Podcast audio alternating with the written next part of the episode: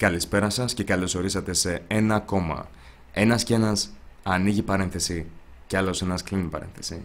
Είμαι ο παρουσιαστής σας, ο Jack Lope και μαζί μου ο συμπαρουσιαστής μου, Scumbag. Καλησπέρα παιδιά.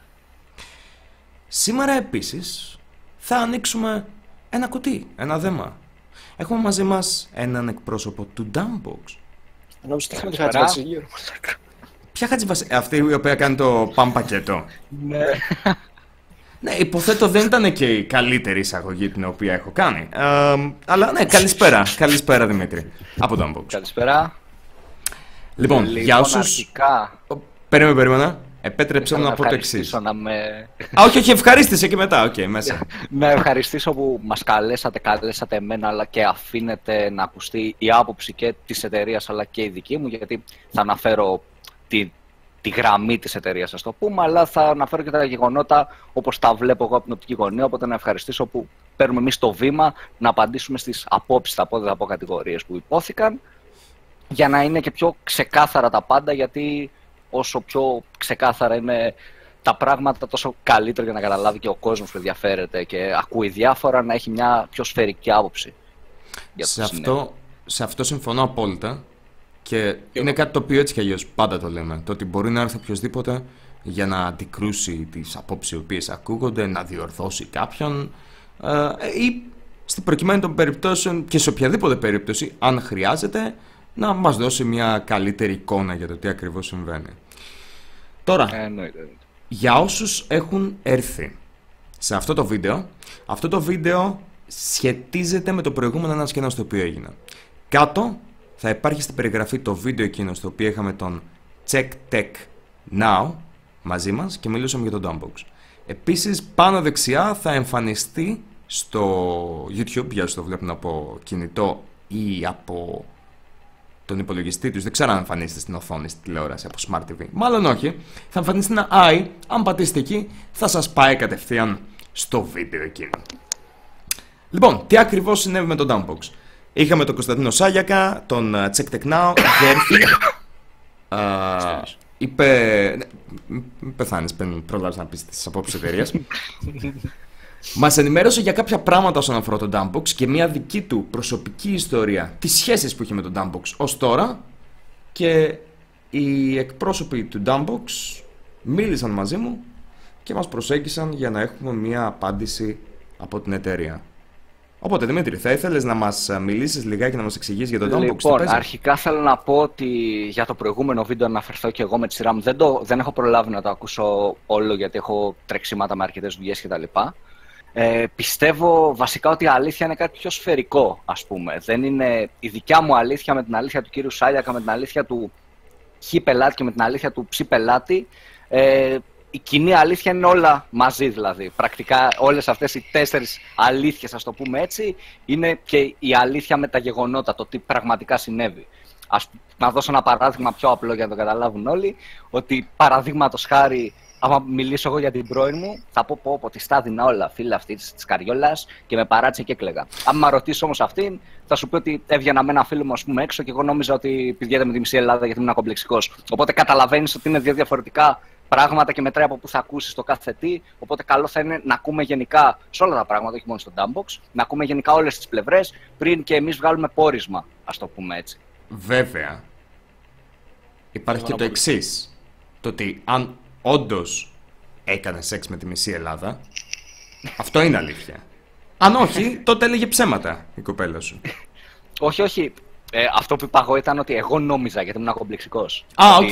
Ρε παιδί μου, έβγαινε με ένα φίλο και εγώ έλεγα Α, παιδιά σου αυτά μου. Κατάλαβες σου λέω ότι πρακτικά ρε παιδί μου με παράτησε για αυτό, ενώ εγώ λέω πω πω αχάριστη. Αυτό θέλω να εξηγήσω, ρε παιδί μου. Ελ- να- ελπίζω να να μην πω συνέβη αυτό. αυτό στα αλήθεια. Και εγώ. Θα ήταν μια Λοιπόν, μικρή ιστορία. Αλλά παρακαλώ, συνέχισε. Λοιπόν, οπότε αρχικά θέλω να πω αυτό. Μετέπειτα τώρα θέλω να ξεκινήσω να πω 5-10 λεπτά και 15 το πολύ ένα sum up γρήγορο την ιστορία του Dumbbox για να υπάρχει και ένα background story σε όσους ακούνε για πρώτη φορά ή σε όσους δεν έχουν ιδέα το τι συνέβη. Αρχικά το όλο concept ξεκίνησε για εμάς τον Ιούνιο. Αρχές Ιουνίου, λόγω του ότι εγώ συγκεκριμένα ήμουνα για, ένα, για περίπου μισό μήνα σε ένα φίλο που σπουδάζει στην Αγγλία στο Λονδίνο. Εκεί πέρα είδα πρώτη φορά τα συνδρομητικά κουτιά, ότι γινόταν πολύ χαμός, ας πούμε, τα συνδρομητικά κουτιά. Ότι υπήρχε μέχρι συνδρομητικό κουτί για μαμάδες που παίρνανε κάθε μήνα. Ο, ο μέσος χρήστης έπαιρνε συνδρομητικό κουτί είτε για gaming είτε για οτιδήποτε. Και σκεφτήκαμε ότι αυτό το χρειάζεται αυτή τη στιγμή το gaming community. Είναι κάτι που δεν υπήρχε στην Ελλάδα και μιας και υπάρχει πολύ μεγάλο και δυνατό gaming community που ασχολείται και με σειρές και ας πούμε της pop κουλτούρας, να το πω έτσι. Άρα ξεκινήσουμε εννοείς, το, εννοείς το, geek, το geek community πιο γενικά, έτσι; Ε, πιο γενικά, ναι, τις pop κουλτούρες, παιδί μου, είτε ναι, σειρές, ναι, ναι. είτε gaming και τα αυτό. Και σκεφτήκαμε να κάνουμε κάτι τέτοιο. Τον Ιούνιο ήρθε η πρώτη ιδέα ένα από τα παιδιά που το ξεκινήσαμε αγόραζε ήδη συνδρομητικά κουτιά, οπότε γνώριζε την τοποθέτηση αντικειμένων και τα λοιπά και το main concept και ξεκινήσαμε να δουλεύουμε στο να βρούμε προμηθευτές, στο να κάνουμε έναρξη εταιρείας γιατί καταλαβαίνετε ότι είναι μεγάλη γραφειοκρατία το να γίνει αυτό, να βρούμε χώρο παραγωγής, να βρούμε και ένα-δύο άτομα, σκεπτόμενοι εμείς σαν main target τα 100 κουτιά το μήνα. Αυτό είχαμε σαν main target εμείς στο μυαλό μας, να ξεκινήσουμε να πουλάμε 100 κουτάκια, το σκεφτόμασταν έτσι. Ξεκινήσαμε με το κουτί του Σεπτεμβρίου, το οποίο είχε θέμα Pokemon και Suicide Squad με ένα κάποιο πρόμο κυρίως από το YouTube πουθενά αλλού πολύ low budget ξεκινήσαμε, γι' αυτό υπήρχαν και αρκετά προβλήματα. Το site δεν ήταν τόσο λειτουργικό. Το πρώτο κουτί, όπως είδατε κιόλας, ήταν custom made, στα χειρο, χειροποίητο πρακτικά. Εμείς το, το βάψαμε κυριολεκτικά. Οπότε ξεκινήσαμε πάρα πολύ low budget και αυτό μετέπειτα το πληρώσαμε λόγω του site.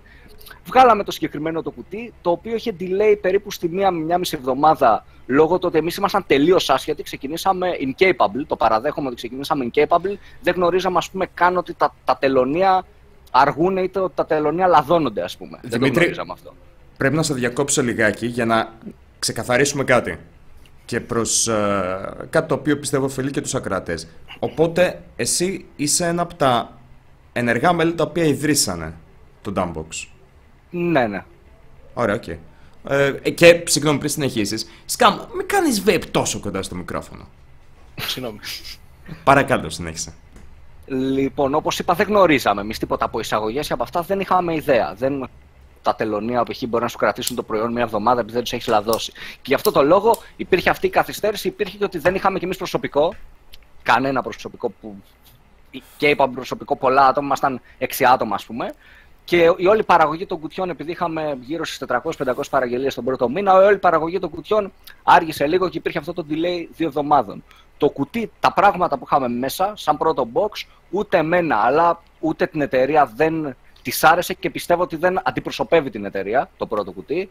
Ήταν σαν beta test για εμάς και όντως οι πρώτοι πελάτες είχαν δίκιο, όχι ότι ήταν εξαγριωμένοι, δεν ήταν εξαγριωμένοι το 90%, αλλά δεν χαρήκαμε εμείς για αυτό που τους δώσαμε, γιατί θεωρούσαμε και θεωρούμε ότι οι υπηρεσίες μας είναι πολύ παραπάνω από αυτό το πρώτο κουτί. Υπήρχε και θέμα με τη μεταφορική που είχαμε τότε, που αυτή τη στιγμή είμαστε στα δικαστήρια με τη συγκεκριμένη μεταφορική, γιατί είχαμε κλείσει π.χ. συμφωνία. Ο κάθε πελάτης να πληρώνει 5 ευρώ και πάρα πολλοί πληρώσαν εκεί στον courier 10 ευρώ. Καταλαβαίνετε, αυτό είναι τεράστιο πρόβλημα έτσι, και μας εξέθεσε και εμάς. Οπότε αυτό από το πρώτο κουτί που φεϊλάραμε γιατί απλά ήμασταν incapable ξεκάθαρα. Δεν γνωρίζαμε κάποια βασικά πράγματα εμπορίου, γιατί δεν το είχαμε ξανακάνει. Ήταν μια καινούργια προσπάθεια. Οπότε ήμασταν incapable, το, το παραδέχομαι και 100% δίκαιο είχε όποιος το ανέφερε. Και συνεχίζουμε στο δεύτερο κουτί. Ένα δεύτερο κουτί το οποίο το κάναμε δίμηνο. Α, πριν, για, να... μην, για να μην φύγουμε λιγάκι ναι. από αυτό και θα σε αφήσω ναι, ναι. να συνεχίσεις, απλά έχω μια, ε, μία-δύο πολύ σύντομες ερωτήσεις όσον αφορά το, το πρώτο κουτί. Το ότι, όπως πες και πριν, βρίσκεστε αυτή τη στιγμή στα δικαστήρια με αυτή την μεταφορική εταιρεία. Ναι, Αυτό... δεν θέλω να πω πια γιατί δεν μπορούμε. Όχι, ξέρω, ξέρω. Ναι. Γνωρίζω ότι δεν μπορείς να πεις πια και δεν πρόκειται να το ζητήσω έτσι κι αλλιώς.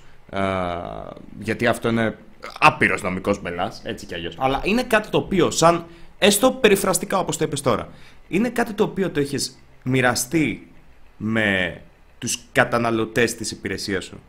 Δεν μπορούσαμε να το πούμε, δυστυχώς. Ε, για να ξέρουμε. Δεν μπορούσαμε καθόλου, γιατί όταν μιλάμε για μεγάλες εταιρείες και μιλάμε για νομική εκπροσώπηση από 15 άτομα, καταλαβαίνεις και εσύ καταλαβαίνεις και αυτό που ακούει ότι έχεις πρόβλημα το να αναφέρεις το οτιδήποτε. Ναι.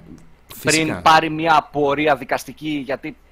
Μπορεί να βρεθείς εκτεθειμένος. Μπορεί να βρεθείς πάρα πολύ εκτεθειμένος. Οπότε εμείς για ασφάλεια ε, δική μας, γιατί είχαμε τεράστιο πρόβλημα, δεν μπορούσαμε να αναφέρουμε κάτι και δεν το ρισκάραμε. Αυτό ήταν και από, τους δικούς μας, από το δικό μας νομικό τμήμα, αυτό ήταν η γραμμή ότι μιλάμε για μια εταιρεία που δεν θα διστάσει, ρε παιδί μου, να, να δώσει και το χύψη ποσό για να σε κυνηγήσει. Μην το προκαλείς κι εσύ, γιατί θα βρουν ένα παραθυράκι. Ρε παιδί μας, είμαστε όσο το δυνατόν πιο τυπικοί και καλυμμένοι εμείς. Αυτό μου θυμίζει κάτι. Να σε ρωτήσω, ε, να σε ρωτήσω, Δημήτρη. Ναι. Ε, Δικηγόρος υπάρχει στο προσωπικό της εταιρείας; Προφανώς. Δηλαδή είναι, είναι αδιανόητο να μην υπάρχει έτσι. Γιατί ναι, πλέον, πλέον από αυτό που ακούω, ναι, είναι απαραίτητο ένας δικηγόρος στο προσωπικό της εταιρείας. Σε, σε οποιαδήποτε εταιρεία υπάρχει. Ναι, δηλαδή, ναι. άμα ναι. ανοίξεις μια εταιρεία έτσι, κάτι κάνεις λάθος, σίγουρα. Ναι. Ας, ε, ας συνεχίσουμε λιγάκι όσον αφορά το δεύτερο κουτί και οτιδήποτε άλλες ερωτήσεις. Επίσης, προς τους οκρατές μας. Είναι λίγο, ξέρω ότι μπορεί να μην σας αρέσει το ότι μπορεί να μιλάει κάποιος για αρκετή ώρα, αλλά είναι λίγο απαραίτητο για εμάς, για να μπορούμε να δημιουργήσουμε και τις ερωτήσεις τις οποίες θέλουμε, να ακούσουμε το άτομο το οποίο έχει να μας πει κάτι. Παρακαλώ, Δημήτρη. Ε, συνέχισε στο επόμενο, για το επόμενο κουτί. Λοιπόν, μετέπειτα φτάσαμε και στο πολυπόθητο δεύτερο κουτί, και αυτό είναι το, το κουτί που μιλάμε όλοι. Το κουτί που είχαμε αποφασίσει να το κάνουμε δίμηνο με θέμα Marvel. Λόγω του ότι στο πρώτο κουτί δεν μας βγήκε το διπλό θέμα και Pokémon και Suicide Squad, το Suicide Squad χάθηκε, σχεδόν δεν είχε κανένα item και δεν άρεσε το κοινό. Γιατί μιλάμε και για ένα κουτί έκπληξη που δεν γνωρίζει ακριβώς ο άλλος θα πάρει. Οπότε ξενέρωσε γιατί περίμενε παραπάνω Suicide Squad, είδε μόνο ένα αντικείμενο και υπήρχε αυτό το πράγμα. Οπότε βάλαμε ένα θέμα, βάλαμε Marvel που είναι και τεράστιο το Marvel Universe έτσι. Πάρα πολύ μεγάλο και βάλαμε, το κάναμε δίμηνο για δύο λόγους. Ο πρώτος λόγος για να προλάβουμε τα προβλήματα, να τρεϊνάρουμε το προσωπικό μας, γιατί θέλαμε παραπάνω προσωπικό. Όπως είπα, δεν είχαμε προσωπικό εμείς. Ήμασταν τόσο low που δεν είχαμε προσωπικό. Ε, για να τους τρεϊνάρουμε στο Facebook, ε, στην παραγωγή, στα logistics, στο να περνάει παραγγελίε, στα πάντα. Και λόγω του ότι έπρεπε να βρούμε καινούρια μεταφορική, υπήρχε αυτό το, το, το concept να το κάνουμε δίμηνο το κουτί, με ένα πραγματάκι έτσι δύο έξτρα να γίνει mega dumpbox, δίμηνο, να έχει πάνω χρόνο και σαν main αποστολή, αν θυμάμαι καλά, μπορεί να κάνω λάθος, 15-20 Δεκεμβρίου κάπου εκεί ήταν προκαθορισμένο. 20-25 κάπου εκεί. Μέσα στα Χριστούγεννα, ρε παιδί μου. Το σκεφτόμασταν σαν δώρο Χριστουγέννων. Ήταν το main concept του κουτιού. Κάναμε ένα μεγαλύτερο πρόμο και σε YouTube, πολύ μεγαλύτερο και σε κάποια άλλα channels που ήταν λάθος το μεγαλύτερο πρόμο. Αυτό ήταν ένα μεγάλο λάθος σε εμάς, λόγω του ότι δεν γνωρίζαμε τα προβλήματα που θα επακολουθούσαν. Κάναμε ένα μεγαλύτερο πρόμο, είχαμε πολύ περισσότερους πελάτες, είχαμε πλέον το know-how από πολλά πράγματα, δηλαδή είχαμε κάτσει και δύο εβδομάδες να δούμε τι λάθη κάναμε, να δούμε τις αγωγές, να δούμε τα τελωνία. Τα είχαμε υπολογίσει όλα αυτά. Αλλά ήρθαν απανοτά τα προβλήματα λάθη δικά μας και unexpected προβλήματα, που θα πω τώρα, που οδήγησαν σε όλη αυτή την καθυστέρηση. Το πρώτο πρόβλημα ήταν το PayPal Withhold, το οποίο πρακτικά μας κράτησε 21 μέρες το κάθε transaction, δηλαδή, για να το εξηγήσω απλά, η PayPal στους νέους πολιτές, στους, στα νέα e-shops ας πούμε, έχει δημιουργήσει ένα πάρα πολύ ωραίο σύστημα, δηλαδή στα e-shop δουλεύει άρτια, ότι σου κάνει withhold κάθε transaction, κάθε αγορά σου κάνει withhold 21 μέρες τα λεφτά, δηλαδή τα έχεις τα χρήματά στο PayPal, αλλά δεν μπορείς να τα μετακινήσεις, δεν μπορείς να τα κάνεις τίποτα, μέχρι που είτε να περάσουν 21 μέρες, είτε εσύ να αποστείλεις το αντικείμενο. Αυτό πρακτικά σε ένα e-shop με τηλεοράσεις δουλεύει πάρα πολύ καλά. Γιατί παίρνεις την παραγγελία της τηλεόρασης σήμερα, στέλνεις την τηλεόραση αύριο, βάζεις το track number, σου ξεκλειδώνονται μεθαύριο τα λεφτά. Στο συνδρομητικό κουτί όμως, που από τις 1 μέχρι τις 30 του μήνα παίρνεις παραγγελίες και τα στέλνεις 20 του επόμενου μήνα, δεν δουλεύει καθόλου. Γιατί δεν έχεις να τους δώσεις κωδικό αποστολής, οπότε σου κρατάνε στεγνά 21 μέρες τα χρήματα. Αυτό μπορεί κάποιος γιατί θα φανεί ότι εντάξει ρε παιδιά, τόσο άτυχη να ήσασταν. Μπορεί να το γκουγκλάρει κάποιος, θα δει πολλά άρθρα σχετικά με αυτό που κάνει PayPal. Πολλοί την έχουν πάει και νομικά την PayPal, την έχουν κυνηγήσει στα ευρωπαϊκά δικαστήρια κτλ. Αυτό ισχύει, αυτό συμβαίνει, συνέβη και σε εμάς με 21 μέρες και μας άρεσε όλο το πλάνο 21 μέρες. Γιατί αυτός που είχε πάρει στις 1 του μήνα Είχε, είχαμε εμείς τα χρήματά του στις 22 ελεύθερα. Αυτός πήρε όμως στις 30 του μήνα, τα είχαμε 22 του επόμενου μήνα ελεύθερα. Και τότε έπρεπε να είχαμε ήδη στείλει εμείς τα κουτιά. Έπρεπε ήδη όλος να έχει πάρει το κουτί. Οπότε αυτό μας πήγε στεγνά, flat 21 μέρες πίσω και είναι και ο main λόγος του ότι μπλόκαρε το σύστημα και ήταν και ο main λόγος αυτές είναι και οι μέρες που αργήσαμε. Λόγω του ότι ξεκάθαρα δεν είχαμε εμείς 50-100.000 ευρώ μπροστά να τα βάλουμε, όπως καμία μικρομεσαία επιχείρηση στη θέση μας δεν θα έχει αυτό το κεφάλαιο να το βάλει μπροστά. Γιατί μιλάμε για μικρομεσαία επιχείρηση. Δεν μιλάμε για κολοσσό, δεν μιλάμε για πολυεθνική, μιλάμε για μικρομεσαία επιχείρηση. Οπότε προφανώς δεν είχαμε εμείς τη δυνατότητα να το κάνουμε αυτό. Μετά μιλάμε για ένα site που είχαμε low budget, που αυτό ήταν ξεκάθαρα 100% λάθος μας. Θα το συζητήσουμε και μετά, δεν θα πω περαιτέρω. Σίγουρα θα έχουν ερωτήσει και τα παιδιά για αυτό, οπότε θα το πούμε μετά. Υπήρχαν οι ακτοπλοϊκές απεργίες που και αυτό συνέβη σε δύο εβδομάδες εκεί πάνω στις γιορτές, που και αυτό δεν διευκολύνει τα πράγματα. Η αλλαγή της μεταφορικής, λόγω του ότι για να αλλάξει μεταφορική, όσοι έχετε ασχοληθεί με εταιρείες, το γνωρίζετε ότι παίρνει ώρα να υπογράψεις, να πας να συναντηθείς με όλες τις μεταφορικές, να δεις προτάσεις, γιατί έχεις φάει διφόλα με μια μεταφορική. Οπότε είσαι και πιο προσεκτικός. Μας πήρε και αυτό ώρα, το λέω συνοπτικά, θα τα πούμε πολύ καλύτερα σε ερωτήσεις. Απλά τα λέω λίγο γρήγορα συνοπτικά για να μην φάω και το χρόνο όλο μόνος μου. Μετά υπήρχαν γιορτές, που στις γιορτές όλοι παραγγέλνουν και σαν εμείς, σαν νέοι πελάτες, σαν νέοι, νέο e-shop, σαν νέο κατάστημα, όταν πήγαμε στους προμηθευτές μας, οι προμηθευτές μας μας λένε Αυτή τη στιγμή δεν έχουμε stock, γιατί το stock το έχω κρατήσει σε αυτόν που είναι 15 χρόνια πελάτε μου. Και είναι λογικό. Μετά πάμε στα τελωνία που γνωρίζουν πώς είναι τα τελωνία όσοι έχουν πάει, έστω και για ένα κινητό που πήραν από Κίνα. Το τι παίζει εκεί πέρα δεν, δεν χρειάζεται καν να το αναφέρω. Είναι αστεία. Είναι αστεία. Όποιος έχει πάει έστω και μία φορά καταλαβαίνει. Και μετά παίξανε και τα λάθη τα δικά μας, ξεκάθαρο ότι δύο εβδομάδες ήμασταν off από κάθε επικοινωνία με τους πελάτες που αυτό ήταν το μεγαλύτερο λάθος που μπορούμε να κάνουμε. Λόγω του ότι εμείς απλά έγινε ένα break στα πάντα. Δεν μπορούσαμε να κάνουμε τίποτα με την PayPal. Επικοινωνούσαμε με την PayPal. Ε, ένα παιδί που μένει Λονδίνο γιατί σπουδάζει πήγε μέχρι και από εκεί για να βρούμε λύση. Μερικά email από εμάς ήταν μη ξεκάθαρα και μπέρδευε του πελάτες όντως και έδειχνε δόλο λόγω του ότι ούτε εμείς ήδη δεν ξέραμε. Γιατί άλλα μας λέγανε στην PayPal, θα σας ξεκλειδώσω. Πήραμε συγκεκριμένα γραμμή από την PayPal, θα σας ξεκλειδώσω στις 3 του μήνα τα χρήματα, ένα μέρος των χρημάτων. Εμείς σκεφτήκαμε θα μας ξεκλειδώσουν το λιγότερο, το λιγότερο 30-40% και μας ξεκλειδώσαν το 5% των χρημάτων. Οπότε πήγαμε πάλι πίσω σε αυτό που περιμέναμε και σίγουρα είχαμε κακό back office και κακό site. Τώρα τα υπόλοιπα περιμένουμε να κάνουμε συζήτηση. Αυτό ήταν ένα fast sum up, ας πούμε, για να μπει και ένα μπούσουλα, ένας μπούσουλας όσους ακούνε. Πάντως, το, το έθεσε αρκετά καλά και, και μπράβο σε αυτό, διότι όντως έπιασες μια αρκετά καλή αιτιολόγηση σε κάποια σημεία το γιατί υπήρχαν κάποια μεταφορικά προβλήματα. Τώρα, μία από τις δικές μου ερωτήσεις πάνω στο συγκεκριμένο yeah. θέμα, ενώ σε άκουγα, πριν είπες ότι θα ήταν πολύ εύκολο κάποιος να γκουγκλάρει για να δει αυτό το συγκεκριμένο cut-off το οποίο κάνει η PayPal. Ε, το τους κάνει ναι, withhold. Ναι. Η δικιά μου ερώτηση είναι... Αν Για δεν τόσο... εμείς. Ναι. Για ποιο Γιατί ε, σκέψου, σκέψου αυτό που ότι από την πλευρά, τώρα που σου είπα εγώ ότι υπάρχει το withhold, γκουγκλάρεις withhold.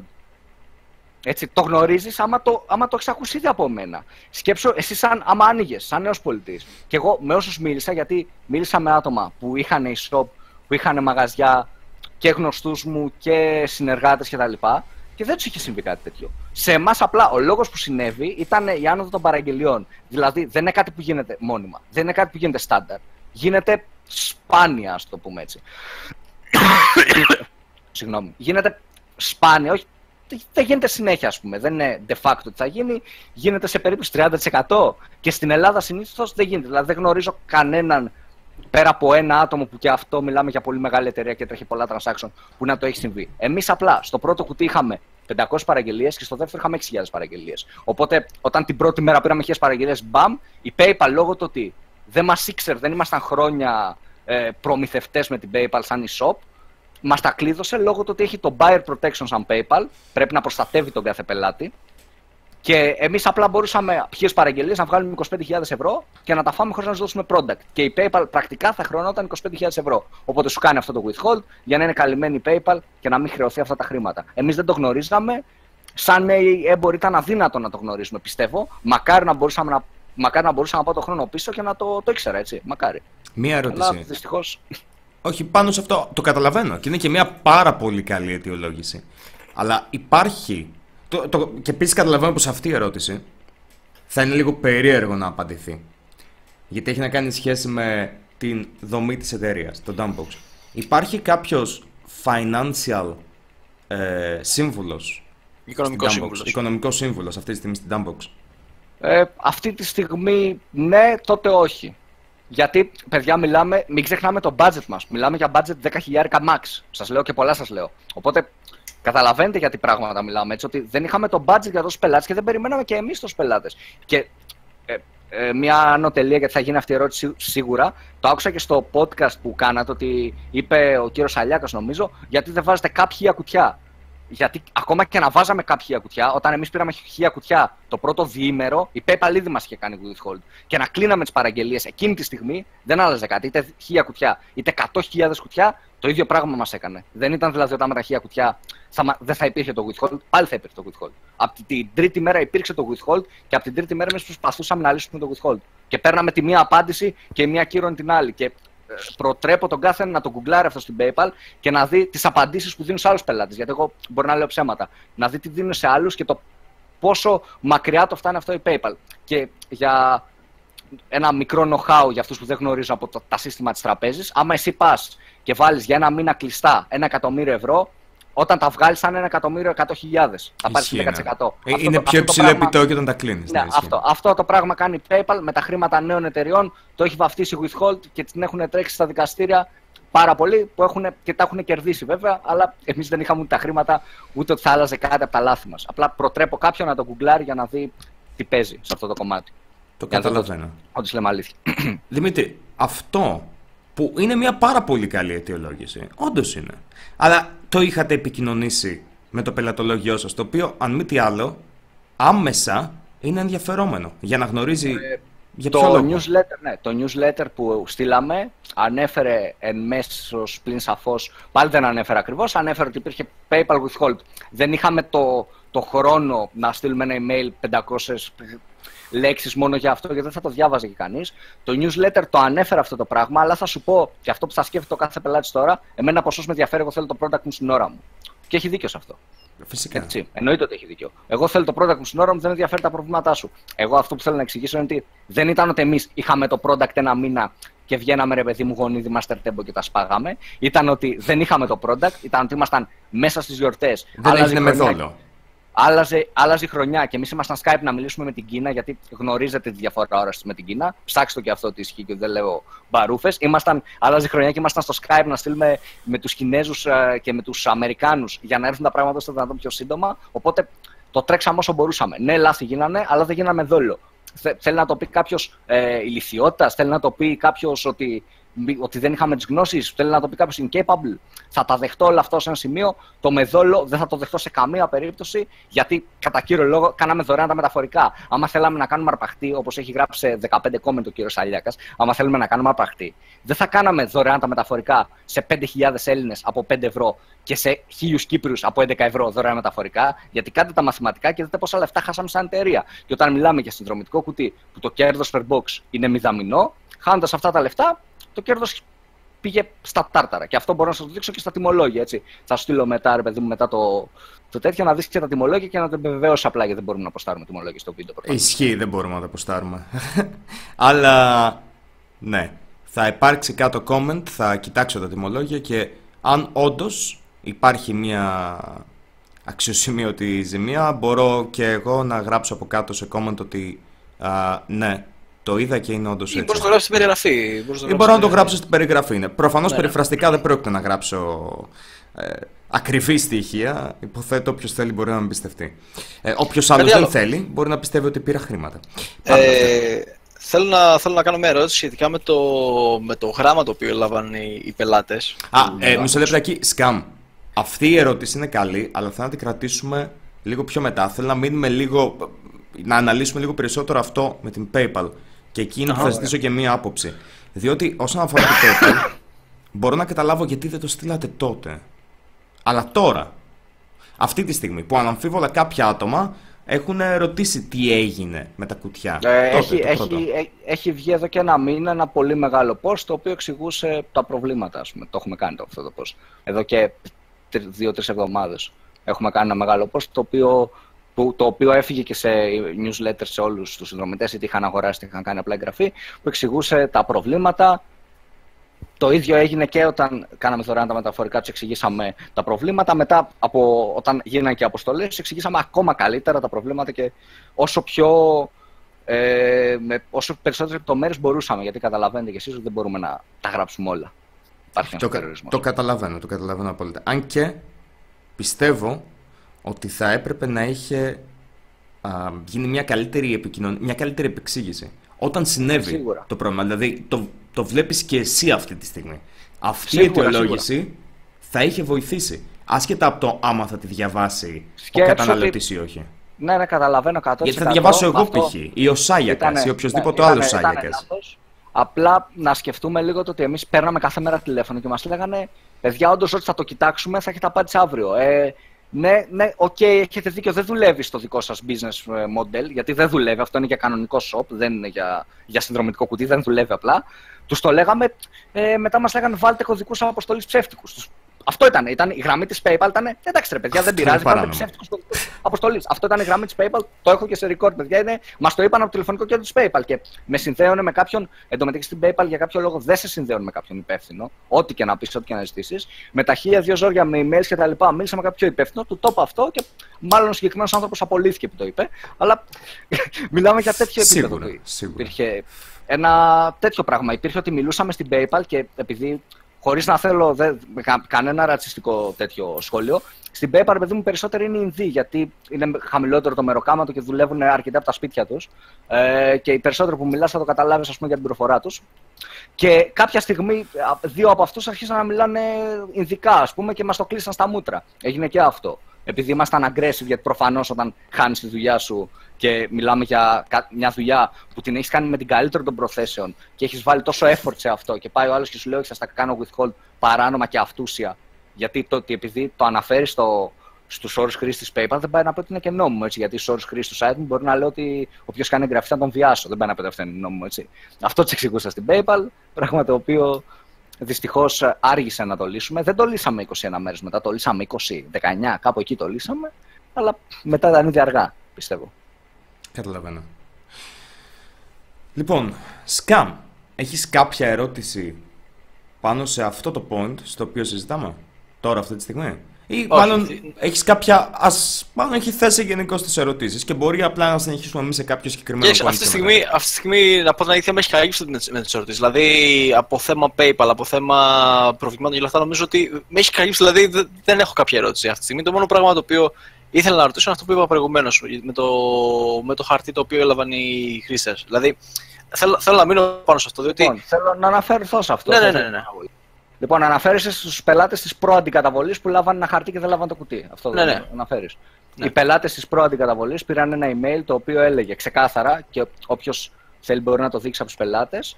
Ε, ότι έλεγε λόγω κάποιων προβλημάτων της μεταφορικής και λόγω τεραστίων προ... τεράστιου προβλήματος ρευστότητας χάρη στην PayPal, γιατί είχαμε τεράστιο πρόβλημα ρευστότητας, άμα θέλετε να κρατήσετε τα 500 κουτιά που μείνανε, γιατί είχαμε, πάρει, συν- είχαμε κάνει παραγγελίες συν 500, δεν είχε χώρο για την καταβολή σου λόγω τεράστιου προβλήματος ρευστότητας, γιατί μας ανοίγανε λίγο-λίγο τα λεφτά και, έπρεπε, και ίσα ίσα βγαίναν τα λεφτά για να κάνουμε τα down payments τόσο σιγά που βγαίναν, να κάνουμε τις προκαταβολές.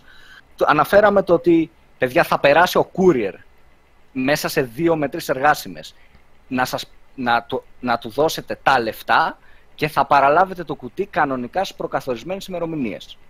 Και α- έπρεπε ο κάθε πελάτης να απαντήσει: Έχω διαβάσει και συμφωνώ με τα παραπάνω. Οπότε ο κάθε πελάτης γνώριζε ότι θα πάρει χαρτί. Όποιος δεν γνώριζε ότι θα πάρει χαρτί, δεν διάβασε καλά το email. Και συγκεκριμένα δύο διαφορετικά email που το λέγανε. Οπότε κάτι δεν διαβάσαμε λάθος ή δεν είχαμε. Δεν το κοιτάξαμε πολύ καλά. Ήμασταν λίγο στο μπάνιο και το διαβάσαμε. Εντάξει, λογικό είναι και εγώ μερικές φορές τα διαβάζω γρήγορα τις ώρες χρήσης. Κανείς δεν τι διαβάζει μεταξύ μας τώρα, ούτε εγώ δεν τι διαβάζω. Αλλά δε, ήταν ξεκάθαρο, δεν ήταν σε, σε ψηλά γράμματα. Απλά κάποιος ήθελε το κουτί, δεν έχει ξαναγίνει το, κάτι, κάτι αντίστοιχο τρόπο πληρωμής. Το καταλαβαίνω ότι πολλοί μπερδεύτηκαν. Αλλά στο κάτω-κάτω δεν ήταν υποχρεωμένος και ο άλλος όταν του, του φέρω courier ένα φάκελο να πληρώσει, δεν ήταν υποχρεωμένος και μπορούσε και να κάνει και έτοιμα επιστροφής χρημάτων. Από τη στιγμή που δεν τον κάλυψε αυτό. Στη, στη συνέχεια, τι, τι έγινε με αυτό το θέμα, δηλαδή, ας πούμε, τι, τι, τι ακολούθησε με, το, με τους φακέλους. Πήγαν, Ε, τα κουτιά, πή- πήγαν τα κουτιά. Ε, Υπήρχαν, υπήρχαν κάποιοι πελάτες, θα σου πω εξ αρχής, υπήρχαν κάποιοι πελάτες που δεν το είχαν καταλάβει, δεν το είχαν διαβάσει καλά κτλ. Και μόλις πήραν το φάκελο ήταν εξαγριωμένοι. Πιστεύω εξαγριωμένοι από λάθος τους, αλλά τους δίνω και κάποιο δίκιο ότι δεν είχε ξαναγίνει κάτι τέτοιο, οπότε τους φάνηκε κάπως περίεργο.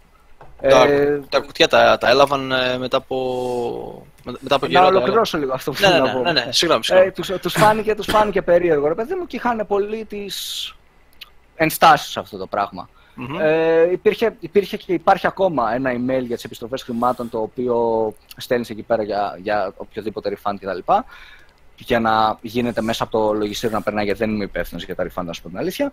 Ε, και μπορούσε να, να κάνει μέσα από εκεί. Τώρα για τα κουτιά, τα κουτιά ε, εμείς έχουμε κάνει αποστολές, ε, 5.000 κάτι αποστολές, 350 αποστολές μας έχουν γυρίσει πίσω.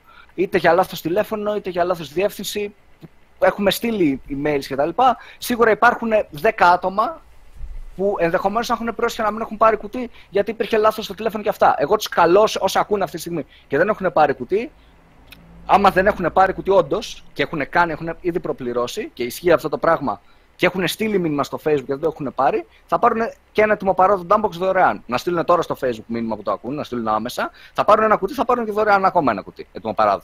Αυτό, πω, ε, αυτό θα, θα ήταν καλό. Διότι... Άμα όντως ισχύει, γιατί εγώ δεν πιστεύω ότι κάποιος έστειλε. Άμα όντως ισχύει και υπάρχουν 5-10 άτομα, 15 γιατί max τόσοι, έχουν 100% δίκιο, θα το πάρουν και το έξτρα και, και τους ζητώ συγγνώμη. Ξεκάθαρα συγγνώμη, δεν μπορώ να πω κάτι άλλο γι' αυτό. αυτό είναι λάθος στο back office. Αυτό, αυτό μπράβο που το παραδέχεσαι. Το γεγονός ότι. Διότι αυτή τη στιγμή π.χ. βλέπω ένα προσωπικό μήνυμα στη σελίδα του Dumpbox. Το κατά πόσο είναι αλήθεια ή όχι είναι κάτι το οποίο δεν μπορούμε να ξέρουμε και προφανώς δεν πρόκειται να το απαντήσουμε εδώ, διότι δεν γίνεται χωρίς προσωπικά στοιχεία. Οπότε δεν μας ενδιαφέρει καν. Αλλά υπάρχουν άτομα. Τι είσαι ήδη ο Δημήτρης. Θα... Ναι, όχι, αν, αν όντως γίνει αυτό. Α, μπράβο που υπάρχει ειλικρίνεια και ευκρίνεια. Ε, και θα ήθελα να σα πω ένα. Θα, θέλω να. Δημήτρη. Α, ναι. Μισό λεπτό να πω δύο ναι, ναι. δευτερόλεπτα ότι αυτό το θέμα για κάποιες παραγγελίες που δεν έχουν παραλάβει θέλω να το συζητήσουμε και μετά όταν συζητήσουμε για το site, για το low budget site που τώρα το αλλάζουμε και όντως είχε πρόβλημα. Για το κακό back office που υπήρχε στο site. Αυτό. Mm-hmm. Πρώτα, θα πάμε. Ε, θα ήθελα να ζητήσω τον Jack, αν είναι εύκολο, μετά το, μετά το θα βγει το βίντεο τέλος πάντων, να βάλουμε ένα, ένα link στην περιγραφή της ε, του Dumbbox σε περίπτωση που. Βασικά καλύτερα να φτιάξω ένα email, να θα κάνουμε ένα email για όλους αυτούς να στείλουν για να το βλέπουμε 24-7. Γιατί στο Facebook υπάρχει πολύ spam, να φτιαχτεί ένα email, να στείλουν email και θα απαντηθούν 2-3 ναι. ώρες. Να, να, μπει, να μπει κάτω στο βίντεο, ώστε αν βλέπει κάποιο. Θα ζητήσω το... από τον Δημήτρη να μου στείλει το email, ναι, και θα υπάρχει κάτω στην περιγραφή αν όντως υπάρχει ένα άτομο το οποίο το παρέλαβε, μπορείτε να απευθυνθείτε εκεί. Όχι, σίγουρα υπάρχουν. Σίγουρα έχουμε 300 επιστροφές που δεν μπορούμε να τις βρούμε στο site. Ενδεχομένως κάποιοι βάλαν και λάθος στοιχεία. Υπάρχουν αρκετοί, π.χ.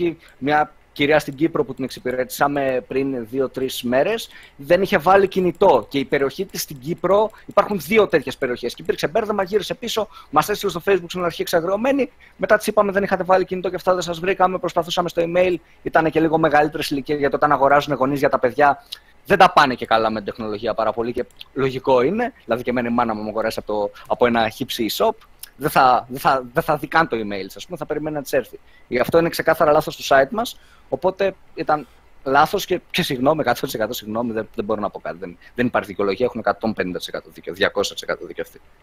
Καθένας. Εμένα αυτό με καλύπτει. Αλλά το καταλαβαίνω ότι εν μέρη μία από τις, ε, ένα από τα κριτικά σημεία τα οποία άσκησα και εγώ στο προηγούμενο ένας και ένας, το οποίο έχει ασκήσει και ο Σάγιαγκας ε, αν μη τι άλλο, και θα πάμε και σε εκείνο το σημείο, μπορεί να υπάρχει μια μικρή εμπάθεια ανάμεσα σε αυτόν τον συγκεκριμένο YouTuber, unboxer και τον Dumpbox. Αλλά π.χ. όταν εγώ, που από ό,τι καταλαβαίνεις δεν υπάρχει καμία εμπάθεια από τη δικιά μου μεριά. Ε, δεν γνωριζόμασταν και ναι, αυτό. Ισχύει, δεν, δεν σε ξέρω κιόλας. Αλλά όταν εγώ π.χ. ασκώ αυτή την κριτική, καταλαβαίνεις πώς μπορεί να είναι δικαιολογημένη. Ναι, όχι, εννοείται. Δεν, δεν υπάρχει δικαιολογία. Εννοείται ότι Εμείς δεν περιμέναμε αυτόν τον αριθμό, 100% λάθος μας. Υπάρχουν 10, 15, 20 επιστροφές που έχουν γίνει από πελάτε που έχουν πληρώσει και κάποια δεν μπορούμε να του βρούμε. Γι' αυτό θέλουμε και εμείς τη βοήθεια του πελάτη να στείλει και ένα μήνυμα. Να, να τελευταίες αποστολές θα γίνουν μεθαύριο, θα γίνουν και τελευταίες ξανά resend στις ίδιες διευθύνσεις, άμα δεν πάρουμε καινούρια, για να ξαναγίνει αποστολή μήπως απλά έτυχε να λείπει. Και 100% και χίλια συγγνώμη, δεν μπορώ να πω κάτι άλλο. Δεν υπάρχει να, να, απαντήσω κάτι σε αυτό. Εννοείται ότι έχουν δίκιο. Εγώ χαίρομαι, χαίρομαι που το ακούω αυτό πάντως. Σίγουρα ε, πιστεύω ότι αυτό επιδιορθώνει λιγάκι τις σχέσεις του Dumpbox απέναντι στο πελατολόγιο του. Που προσωπικά εμένα αυτό με ενδιαφέρει. Όπως είχα πει και σε εκείνο το ένας και ένας. Τα άτομα αυτά τα οποία δίνουν τα χρήματά τους προς ανταλλαγή μιας υπηρεσίας. Κοίτα, θα σου πω εγώ σαν Δημήτρης, σαν Δημήτρης που μένει σε σπίτι έτσι 20 τετραγωνικά στο περιστέρι, γιατί δεν μιλάμε ότι είμαστε όλοι οι πλούσιοι που επενδυτές 40 χρονών που λένε Klein, δεν μας νοιάζει να φάμε για λεφτά. Σίγουρα σεβόμαστε πάρα πολύ τα χρήματα του καθενός. Και το σέβομαι 150% και γι' αυτό και τους πληρώσαμε και τα μεταφορικά.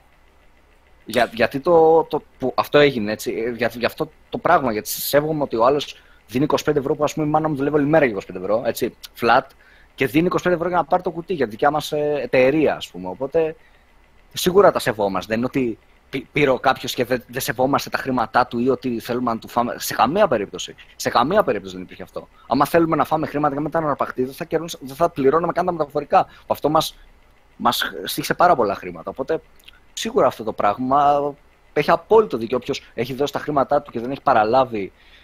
Ήταν, ήταν και το σύστημα back office ότι ενδεχομένως έπρεπε να απαντήσει σε ένα email που δεν το είδε και δεν απάντησε ή δεν έδωσε στοιχεία. Αλλά πάλι, ακόμα και αυτό που πρακτικά είναι και, έχει και αυτό ένα μερίδιο ευθύνη σίγουρα, αλλά το μεγάλο μερίδιο ήταν ευθύνης ήταν το δικό μας που δεν υπήρχε αυτό. Αυτοματοποίηση να τους βρίσκουμε εύκολα αυτούς. Και τους ζητάω συγγνώμη για δέκατη φορά, δεν υπάρχει κάτι να πούμε. Να σου πω Δημήτρη, ε, δοκιμάστε να χρησιμοποιήσετε ε, κάποιο σύστημα με SMS ε, ή κάτι τέτοιο για το πλατολόγιο. Ε, ε, δοκιμάσαμε να χρησιμοποιήσουμε ένα σύστημα με SMS το οποίο είναι πολύ ακριβό για αρχή, αλλά σε, στο, στο πρώτο κουτί π.χ. στείλαμε σε όλους SMS. Πράγμα το οποίο δούλεψε χειρότερα από τα email. Γιατί οι περισσότεροι που έχουν πρόβλημα με τα email είναι μεγάλη ηλικία και δώσαν, δώσαν σταθερό, δεν δώσαν καν κινητό και δεν λάβαν καν το SMS. Δηλαδή, αυτοί που πρακτικά χανόντουσαν, γλιτώναμε ένα 2-3%. Δηλαδή, το πρόβλημα δεν ήταν το SMS, δεν ήταν τα email. Το πρόβλημα το έχουμε λύσει τώρα στο επόμενο site που είναι τελείως διαφορετική δομή της παραγγελίας.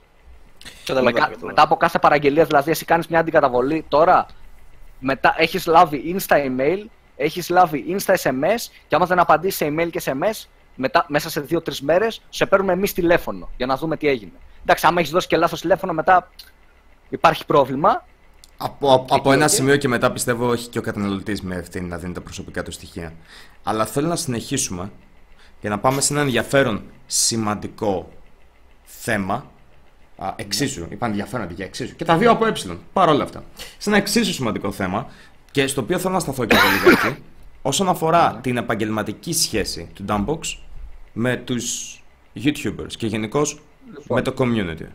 Λοιπόν, αρχικά ε, θέλω να πω ένα δικό μου πρόβλημα, βασικά παράπονο, ότι ο κάθε YouTuber, παιδί μου, μπορεί να έχει μια άποψη, άκουσε κάποια πράγματα και επηρεάζεται. Δεν, δεν μπορεί να γνωρίζει ο κάθε YouTuber αν αυτά είναι αληθινά ή όχι, έτσι σαφώς, ή το, σε τι extent ισχύει, αλλά ενδεχομένως επηρεάστηκε και λέει: Δεν θέλω να συνεργαστώ. Κάποιοι όντως το κάνανε και δεν θέλουν να συνεργαστούν τρία-τέσσερα άτομα. Εμένα αυτό που με πείραξε είναι ότι δύο συγκεκριμένα άτομα πριν βγάλουν το πόρισμα δεν ήρθαν να μιλήσουν πρώτοι σε μένα. Ξέρεις, δεν σου λέω, βγάλε τα. Δεν, δεν χρειάζεται, ρε παιδί μου, το γνωρίζουμε σαν... αυτό που... Μισό λεπτάκι, πάνω σε αυτό, πάνω σε αυτό. Δηλαδή, το ένα άτομο αναμφίβολα γνωρίζω πως είναι ο προηγούμενος καλεσμένος μας.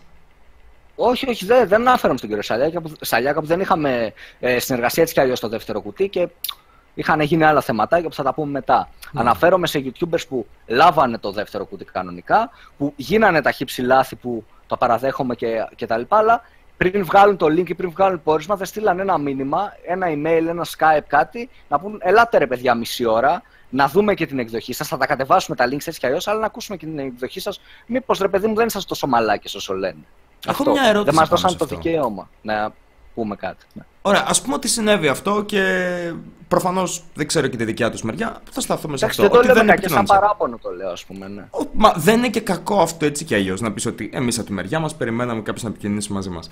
Παρ' όλα αυτά, όταν έγινε αυτή η κίνηση και βγάλανε αυτό το link, εσείς, το Dumpbox, σαν εταιρεία. Επικοινωνήσαμε μαζί τους, αλλά δεν μας απαντήσαν στο email. Ποιος από όλους επικοινώνησε. Δεν εννοώ σαν. Πρόσκειται, δεν πρόκειται να μιλήσουμε με ονόματα όσον αφορά την εταιρεία του Dumpbox. Αυτό το είχαμε συζητήσει και μόνοι μας από την αρχή. Αλλά. και νομίζω θα το παραδεχτείς αυτό.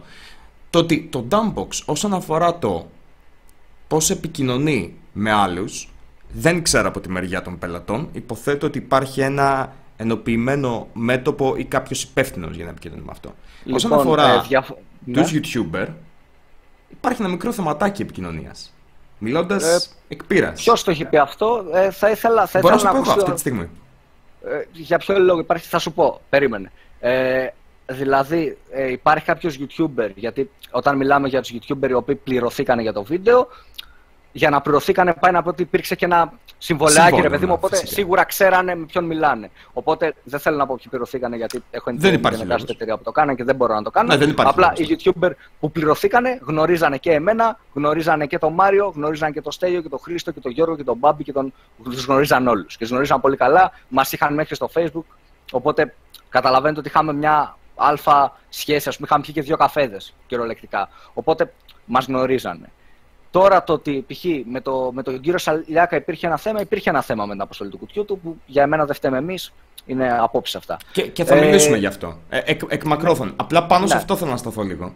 Τα με τους άτομα τα YouTubers οποία. δηλαδή μιλούσαμε με τους περισσότερους βασικά με το 99% έχουμε μιλήσει και Skype και τηλέφωνο και με το 80% και πλέον με το 100% των YouTubers που θα συνεργαστούν υπάρχει και σύμβαση συνεργασίας, ιδιωτικό συμφωνητικό με την εταιρεία και αυτούς, οπότε όλοι γνωρίζουν τα πάντα. Δεν υπάρχει κα- καμία επισκίαση περί της εταιρείας. Όποιος το έχει πει αυτό, Που αυτό Μάλλον. είναι το καλύτερο, νομίζω. Αλλά για άτομα τα οποία δεν έχουν συνεργαστεί με τον Dumpbox. Παράδειγμα, ας φέρουμε εμένα. ναι. Όταν έγινε το τελευταίο ένας και ένας, δεν χρειάζεται να μπούμε σε διάφορες πληροφορίε, σε διάφορες λεπτομέρειες πάνω σε αυτό, αλλά επικοινώνησαν μαζί μου δύο άτομα. Το ένα άτομο είναι εσύ. Είχαμε μία αρκετά Ο παραγωγική Νίκος συζήτηση. ήταν, αλλά ήμουν και εγώ. Ήμασταν από την πλευρά των γραφείων, ρε παιδί μου, ναι. Ναι. Το θέμα είναι το ότι εγώ δεν ήμουνα σίγουρος για τις πρώτες δύο ώρες με τι είδους εκπρόσωπο του Dumpbox μιλούσα. Και Ναι. Κοίτα, όπως... θα σου πω, επειδή σου στείλω δημοσθένες για το συγκεκριμένο μήνυμα. Ναι, και, και ήταν και διαφορετική αντιμετώπιση Ναι. από τον καθένα. Κοίτα, θα, θα σου πω για το Δημοσθένη τώρα που ήταν και αυτός που τσακώθηκε με τον κύριο Σαλιάκα. Τσακώθηκε, που, που έγινε το όλο το σκηνικό. Από το Facebook, ρε παιδί μου, και εγώ πριν το γνωρίσω σαν άτομο, έλεγα τι αρχίδι είναι αυτό, ξεκαθαρά έτσι, στο λέω σαν τέτοιο. Έχει ρε παιδί μου ένα, ένα θέμα το ότι δεν του αρέσει να, να κρίνουν με πολύ κακοπροαίρετα τη δουλειά του χωρίς να μιλήσουν σε αυτόν. Και το, εγώ το δέχομαι γιατί όταν έχεις ματώσει εντός εγώ για κάτι, ακόμα και να μην πάει καλά, το να σε κρίνουν κακοπροαίρετα κάποια άτομα, δεν μιλάω για εσένα. Ε, το να σε οποιονδήποτε, κρίνουν ναι. όμως κάποια άτομα ο- κακοπροαίρετα, ενδεχομένως να συνευριάσει. Και όταν νευριάζει, γιατί όλοι άνθρωποι είμαστε, ρε παιδί μου, θα πεις και μια μαλακία παραπάνω που θα την πάρεις πίσω και θα πεις: Πω ρε φίλε, τι μαλακία έκανα. Ή- Σηκώθηκα, ρε παιδί μου. Ήταν, γιατί ήταν, σκέψου- όντως. ήταν, ήτανε μαλακία, αλλά σκέψω ότι σηκώνεται ένας και βλέπει ένα βίντεο μια μισή ώρα να κρίνει ο κύριος Αλιάκα στη δουλειά του και να λέει, ας πούμε, ότι την περιπέτεια που πέρασε για να πάρει το κουτί που πήρε ένα product δωρεάν και δεν είπε να ευχαριστώ. Εγώ αυτό λέω. Κοίταξε, ν- να σου πω Ο κάτι, Νόνο ήταν. να σου πω κάτι Δημήτρη. Όχι, πάνω σε αυτό το καταλαβαίνω απόλυτα, αλλά όταν π.χ. θα... ε, Και, και καταλαβαίνω γιατί μπορεί να είναι αποκαρδιωτικό, εχυνευριστικό να κατακρίνουν τη δουλειά κάποιου. Αλλά όταν θα αντιμετωπίσεις ένα άτομο και θα προσπαθείς να παραθέσεις μια αρκετά ανόητη απειλή, μιλώντας για εμένα, Ναι, ναι, καταλαβαίνω. Ήταν, ήταν, νομίζω ότι δεν χρειάζεται. Αυτό είναι μια κριτική την οποία θα την ασκήσω ως προς την εταιρεία σου και νομίζω ότι είναι κάτι το οποίο μπορεί να βοηθήσει. Δίκιο έχεις, δίκιο Μην έχεις μη και αυτό του πρέπει- δίνετε πρέπει το να μην επαγγελματικό το, όπω το λένε. Το... συμβεί. Πρέ- πρέ- Ναι. Εντάξει, αυτά πρέπει να υπάρχουν. Αλλά σκέψτε ότι όταν, όταν περνάς, ας πούμε, σαν ε, ένα πρωί και έχει τον χύψη ωμέγα fake profile, θα έρθω από τη δουλειά σου να σε βρω και αυτές τις τις ανούσιες τρολιές τώρα που γελάω. Ε, θα έρθω, θα σου κάνω αυτό. Στέλνουν μέχρι και στην, στην, στην κόμενά σου μήνυμα στο facebook. Παιδιά, είναι αυτά facts που έχουν συμβεί. Και είσαι tilted και είσαι νευριασμένος, ρε φίλε. Και βλέπεις και τον άλλον που δεν ξέρεις τι, τι κουμάσι είναι, ας πούμε, και τι, τι ρόλο βαράει. Θα πεις και τη μαλακία σου, είναι λάθος, αλλά λίγο, άμα μπεις στα, στα παπούτσια λίγο του άλλου, ρε παιδί μου, θα καταλάβεις ότι θα πεις τη μαλακία σου μετά θα πεις: Όπα, sorry, Μίτσο, όντως καλύτερα να μιλήσουμε. Έχεις δίκιο, το, το, το τραβάω πίσω, sorry. Εντάξει, δεν, δεν έριξε και μάνες, ρε παιδί μου, και καρκίνους. Καλά, ναι, όχι, όχι. Ήταν, ήταν πολύ επαγγελματικός. δεν μπορώ Ναι, να δεν πω. ήταν- δεν ήταν πιο επαγγελματικός προσωπικός, από ό,τι χρειάζεται. Στη Οκ, συγκεκριμένη ναι, ήταν, περίπτωση. υπερβο- ήταν πο- πολύ επαγγελματικός, αλλά δεν ήταν προσβλητικός στο όνομά σου. Δηλαδή, Α, όχι, πέθασε καθόλου. κάποιος, δεν σου είπε κάτι. Αυτό. Ότι ήταν, ήταν ρε παιδί μου, σε, σε, σε σεβάστηκε εξ αρχής. Δεν ήταν. Ήταν λάθος αυτό, μαλακία το θεωρώ εγώ, αλλά ήταν εξ αρχής και σέβεται σε αυτούς που μιλάει και σέβεται πάρα πολύ όπως σέβεται και τη δουλειά σου. σέβεται και τη Καλά, δουλειά δεν, του. δεν νομίζω, δεν νομίζω ότι με, με σεβάστηκε ιδιαίτερα, διότι η νομική απειλή την οποία εξαπήλυσε, εξαπόλυσε, ήταν, ήταν, ήταν πραγματικά ανόητη. Εντάξει, Ήταν ανόητη γιατί πιστεύω δεν υπάρχει λόγος τώρα σε αυτά. Ναι. Δηλαδή, εντάξει, προφανώς τώρα οποιαδήποτε εταιρεία μα κάνει εξώδικα θα απαντήσει και σε 180 ευρώ. πιο σχέσης και απλά θα κατέβει το βίντεο και θα φανεί μια κακή εικόνα ότι όποιος πάει να ψάξει την Dumbbox του κατεβάζουν τα βίντεο. Ακριβώς. Εγώ όχι, θέλω ρε παιδί μου να είναι όλα clear, όλα ξεκάθαρα και γι' αυτό εξ αρχής θέλαμε να απαντήσουμε. Απλά εμείς νομίζαμε ότι αυτό το, το πρόβλημα είναι που σου είπα και σε ένα προσωπικά πριν, πριν βγούμε εδώ στον αέρα, ας πούμε, είναι ότι δεν ενημερωθήκαμε εμείς. Άμα αυτό μπορούσε όλο να έχει λυθεί, όλη αυτή η παρεξήγηση, άμα έστελνε ένα μήνυμα στο page ένα σε μένα που σε έχω σε ένα facebook που, που έχεις, να μου στέλνει ένα μήνυμα, ρε παιδί μου, ή να ψάχνει Dumbbox απλά στο, στο facebook να δεις ποιος έχει βάλει τη δουλειά στην Dumbbox, να στείλεις ένα μήνυμα, παιδιά, έχω βγάλει με τον κύριο Σαλιάκ αυτό το βίντεο. Θέλετε να το ακούσετε, να, να απαντήσετε ή θα το ανεβάσω αύριο. Α, να αυτό δώσω ήταν δικό μου δικαίωμα- λάθος. Αυτό ήταν δικό μου λάθος. Αλλιώς θα, θα είχε λύσει δηλαδή πάρα πολλά προβλήματα που. Ναι, γίνονται. αυτό ήταν δικό μου Οπότε λάθος. τα λύσαμε. Και θα το παραδεχτώ κι εγώ στον Εν αέρα τω αυτή μεταξύ, τη στιγμή. πάνω στο συγκεκριμένο θέμα, πάνω στο συγκεκριμένο θέμα, ε, θυμάμαι συγκεκριμένα το, το Jack να μου λέει ρε σκάμου ξέρω εγώ τον, τον Ατάλο, έχουμε θέματα και μάλιστα του ζήτησα, του λέω επειδή πρέπει και εμείς από μεριά μας να, να δούμε τι παίζει, αν όντως κάναμε κάτι λάθος, γιατί είδαμε ότι το έχουν πάρει σοβαρά. Ε, του είπα ακόμα να γράψουμε το, όλο το podcast σε κείμενο και να το εξετάσουμε λέξη προς λέξη για να βρούμε τι, ε, πού είμαστε νομικά καλυμμένοι και πού όχι. Δηλαδή, α- ακόμα και αυτό το Δεν, πράγμα. δεν έχει δηλαδή, σημασία αυτό. Αυτό Κοίτα, ας μην το όχι, συζητήσουμε, ας το βγάλουμε εξετάσαμε, από εξετάσαμε τράπεζα, τη δεν μεριά υπάρχει μας. Νομίζω εξετάσαμε τη μεριά σκάμ, μας. σκάμ. Το, το μόνο πράγμα Ναι. το οποίο είπα, ε, ό, όπως ε, έχουμε συζητήσει, είναι άμα ήθελε κάποιος να πιαστεί και να ασχοληθεί πάρα πολύ, ναι φυσικά είναι πολύ εύκολο το βίντεο να κατέβει. Ναι, ναι. Θα ήταν μια πολύ ανόητη κίνηση. Θα ήταν, θα ήταν χαζό γιατί Θα θα, ήταν δείχνει χαζό. ότι δεν θέλει να ψαχτεί κάποιος. Τώρα το να κατέβει το βίντεο. Δεν υπάρχει νόημα όμως αυτό. Δεν υπάρχει κανένα νόημα απολύτως. Ναι, ε, Και σε καμία όπως και να περίπτωση έχει. δεν- δεν- Ε, είμαστε, είμαστε εδώ και το συζητάμε. Όπως θα έπρεπε να κάνουν δύο Και πολιτισμένοι δεν υπάρχει επαγγελματίες. νόημα, να τονίσω ότι δεν υπάρχει νόημα σε εσάς που βγάλετε μια εκπομπή ε, που μιλούσατε κανονικά κτλ. Τώρα ο, ο επόμενος θα βγάλει βίντεο και θα λέει ψέματα, προφανώς εκεί θα κινηθούμε αλλιώς. Σε εσάς όντως θα είναι λάθος και γι' αυτό και είμαστε εδώ και μιλάμε έτσι σαν άνθρωποι. Γιατί δεν υπάρχει κανένα Ναι, ναι. νομικό και οτιδήποτε. Μα έτσι θα έπρεπε να γίνεται και τα πράγματα μέσα στο community, πιστεύω. Ε, χαίρομαι χαίρομαι που μπορούμε να το κάνουμε πάντως αυτό. Χαίρομαι που μπορούμε να το κάνουμε αυτό. Α, μήνυμα προς τον επόμενο όμως, ο οποίος θα με απειλήσει νομικά. Ναι, τι- τι- την επόμενη φορά δεν είμαι σίγουρος που θα πάνε έτσι τόσο απλά τα πράγματα. Anyway, ε, ας θέλω να γυρίσουμε και να μιλήσουμε λιγάκι για το τι έγινε ανάμεσα στο Dumbbox και στον Check Tech Now, στον ε, Ωραία. κύριο Λοιπόν. Σάλιακα. Καταρχάς, με μένα δεν έγινε τίποτα. Εγώ αυτό που ξέρω ήταν ότι είχαμε μια επικοινωνία. Ο τότε marketing coordinator ο δικός μας είχε μια επικοινωνία μαζί του για να γίνει μια αποστολή ενός κουτιού. Από όσο είχα ενημερωθεί εγώ τότε, γιατί δεν είχα μιλήσει εγώ προσωπικά τέτοιο, ε, εγώ προσωπικά μαζί του, ε, θα έφευγε από την Πάτρα και θα πήγαινε στη Θεσσαλονίκη λόγω ότι ήθελε να πάει στην έκθεση Θεσσαλονίκη για κάποια επαγγελματική υποχρέωση, από όσο μας είχε ενημερώσει εμάς. Εμείς θέλαμε να του στείλουμε το κουτί, τον είχε προτείνει ένας άλλος γνωστός του YouTuber. Τον είδαμε, μου άρεσε που ήταν αντικειμενικό στα YouTube του και αυτό του το δίνω, δηλαδή σέβομαι κάποιον που ακόμα και όταν δίνεις δωρεάν product είναι αντικειμενικός. Αυτό είναι πολύ καλό και σε όλους όσους ακούνε, παιδιά, respect να δείτε τα unboxing του, γιατί είναι ίσως ο πιο αντικειμενικός, ας πούμε, στα unbox. Όλοι οι άλλοι τα, τα παίρνουν και ένα δωρεάν product, οπότε το σέβονται περισσότερο. Είναι πολύ αντικειμενικό σε αυτό που κάνει και σε αυτό του, του δίνω respect. Να αναφέρουμε και τα καλά πράγματα. Και πείτε, του στείλαμε σε ένα κουτί, ξέρω εγώ, στη, στην Πάτρα. Λόγω του ότι είχαμε, δεν είχαμε καν καμιά συνεργασία τότε με τη Γενική Ταχυδρομική, εκείνο το κουτί που του, το στείλαμε τότε στην Πάτρα δεν το έφτασε ποτέ. Και, για κάποιο λόγο. Σε εμάς γύρισε πίσω. Ε, Άργησε αυτός να πάει να το παραλάβει, άργησε να το στείλει ταχυδρομική, άργησε courier. Δεν γνωρίζω. Ε, Η courier είναι η μεγαλύτερη courier Ελλάδος. Έχω ακούσει τα καλύτερα για αυτή, οπότε δεν ξέρω. Λάθη γίνονται παντού από του courier. Εμείς το στείλαμε κανονικά.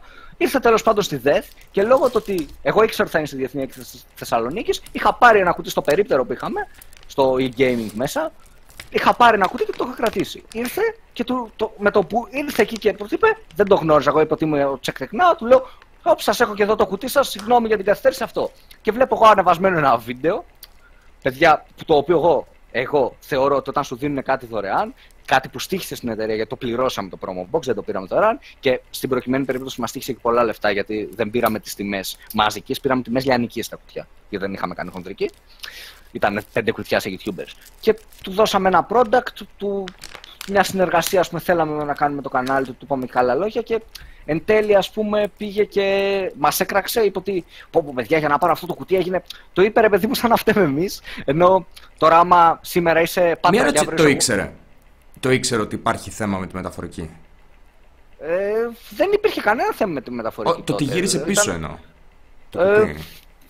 είχε, είχε βγάλει ήδη το βίντεο. ε, Όταν, όταν γύρισε αυτό. Εγώ του είπα όταν τον είδα εκεί, του λέω: Εμείς το στείλαμε το κουτί, δεν ξέρω γιατί το παρέλαβες. Δεν, είχ- δεν είχα ιδέα γιατί. Εγώ ήξερα ότι έφυγε. Δεν είχαμε εταιρικό κωδικό με τη μεταφορική. Οπότε για να πας να το δεις πρέπει να πας από εκεί. Κατάλαβες σου λέω. Γιατί τώρα έχουμε Καταλαβαίνω, εταιρικό κωδικό. καταλαβαίνω. Μπαίνουμε, τα βλέπουμε όλα. Βλέπεις τη γύρνα πίσω ότι ποιο είναι σε διακίνηση, ποιο έχει φτάσει. Δεν είχαμε κανένα εταιρικό κωδικό για το συλλαγό σαν Δημήτρης, σαν Δημοσθένη, σαν Μπάμπης. Ε, οπότε δεν γνωρίζαμε τι έγινε γιατί δεν το παρέλαβε, δεν είχα προλάβει γιατί ήμουν και εγώ Θεσσαλονίκη. Το στείλαμε και φύγαμε. Οπότε καταλαβαίνεις ότι δεν ήμασταν καν στο κατάστημα εκεί, δεν ήξερα καν τον κωδικό αποστολή. Εγώ περιμένω να το παραλάβει. Εμείς στείλαμε το περίπτερό μας στη ΔΕΘ. Startup εταιρεία, εταιρεία πε- πέντε ημερών με πέντε άτομα ακρού και τα τρία άτομα είναι στη ΔΕΘ. Καταλαβαίνεις ότι υπήρχε ένα τέτοιο πρόβλημα. Έτσι, ότι υπήρχε Καταλαβαίνω θέμα. ότι στη συγκεκριμένη των περιπτώσεων, από ό,τι καταλαβαίνω, είναι λιγάκι θέμα επικοινωνίας μάλλον και από τις δύο μεριές. Το ότι το γεγονός ότι εσύ δεν θα μπορούσες να το ξέρεις ahead of time, το ότι δεν έχει φτάσει. Οπότε λογικό να μπορείς να ενημερώσεις τον α, Κωνσταντίνο. Αυτό ακριβώς. Υ- Αυτό Υποθέτω ακριβώς. Και ο Κωνσταντίνος θα μπορούσε να είχε ε, ενημερώσει καλύτερα ότι δεν Και ήρθε. εν τέλει, Ναι. η δικιά μου η, η άποψη είναι ότι και να το λούσαμε εμείς. Που δεν το λούσαμε, αλλά πες ότι εμείς το κάναμε και αυτό το λάθος είναι της Dumbbox. Γιατί για όλα αυτά το. Πες ότι φταίγαμε και γι' αυτό. Είναι Όχι, μια όχι, εταιρεία- όχι για όλα. Για κάποια, ναι, αλλά για κάποια καταλαβαίνω ότι φταίμε. υπάρχουν Για κά- αιτιολογήσει. Για κάποια φταίμε, για κάποια φταίμε χωρίς αιτιολόγηση, για κάποια φταίμε με αιτιολόγηση. Και για κάποια δεν φταίμε. Στο συγκεκριμένο δεν φταίμε, π.χ. Ε, ξεκάθαρα. Μπορούσε ρε παιδί μου να πει ότι εντάξει ρε παιδιά, είναι μια νέα εταιρεία, λάθη κάνουνε. Θα, θα πω στο βίντεο ότι το πήρα με τα χέρια δύο ζόρια. Δεν θα πω και μια ιστορία που ισχύει εν μέρη, γιατί ισχύει εν μέρη. Δεν μπορώ εγώ να ξέρω. Εγώ σου στέλνω το κουτί στην τωρινή διεύθυνση που μου έχεις δώσει και λες ότι θα φύγω σε δύο-τρεις μέρες για Θεσσαλονίκη. Εγώ στο στέλνω την επόμενη μέρα θα έρθει courier. Άμα εσύ την επόμενη μέρα είσαι Γουαδελούπε, δεν είναι δικό μου το πρόβλημα. Έτσι. Τι να κάνω, ας πούμε. Ισχύει, αλλά βέβαια από ό,τι καταλαβαίνω και αυτός δεν ήξερε τι ακριβώς Ναι, δεν, θα δεν το γίνει πώς θα γνώριζε έρθει. σίγουρα. Σίγουρα δεν το γνώριζε. Εμείς το είπαμε, στο στέλνουμε με π.χ. courier.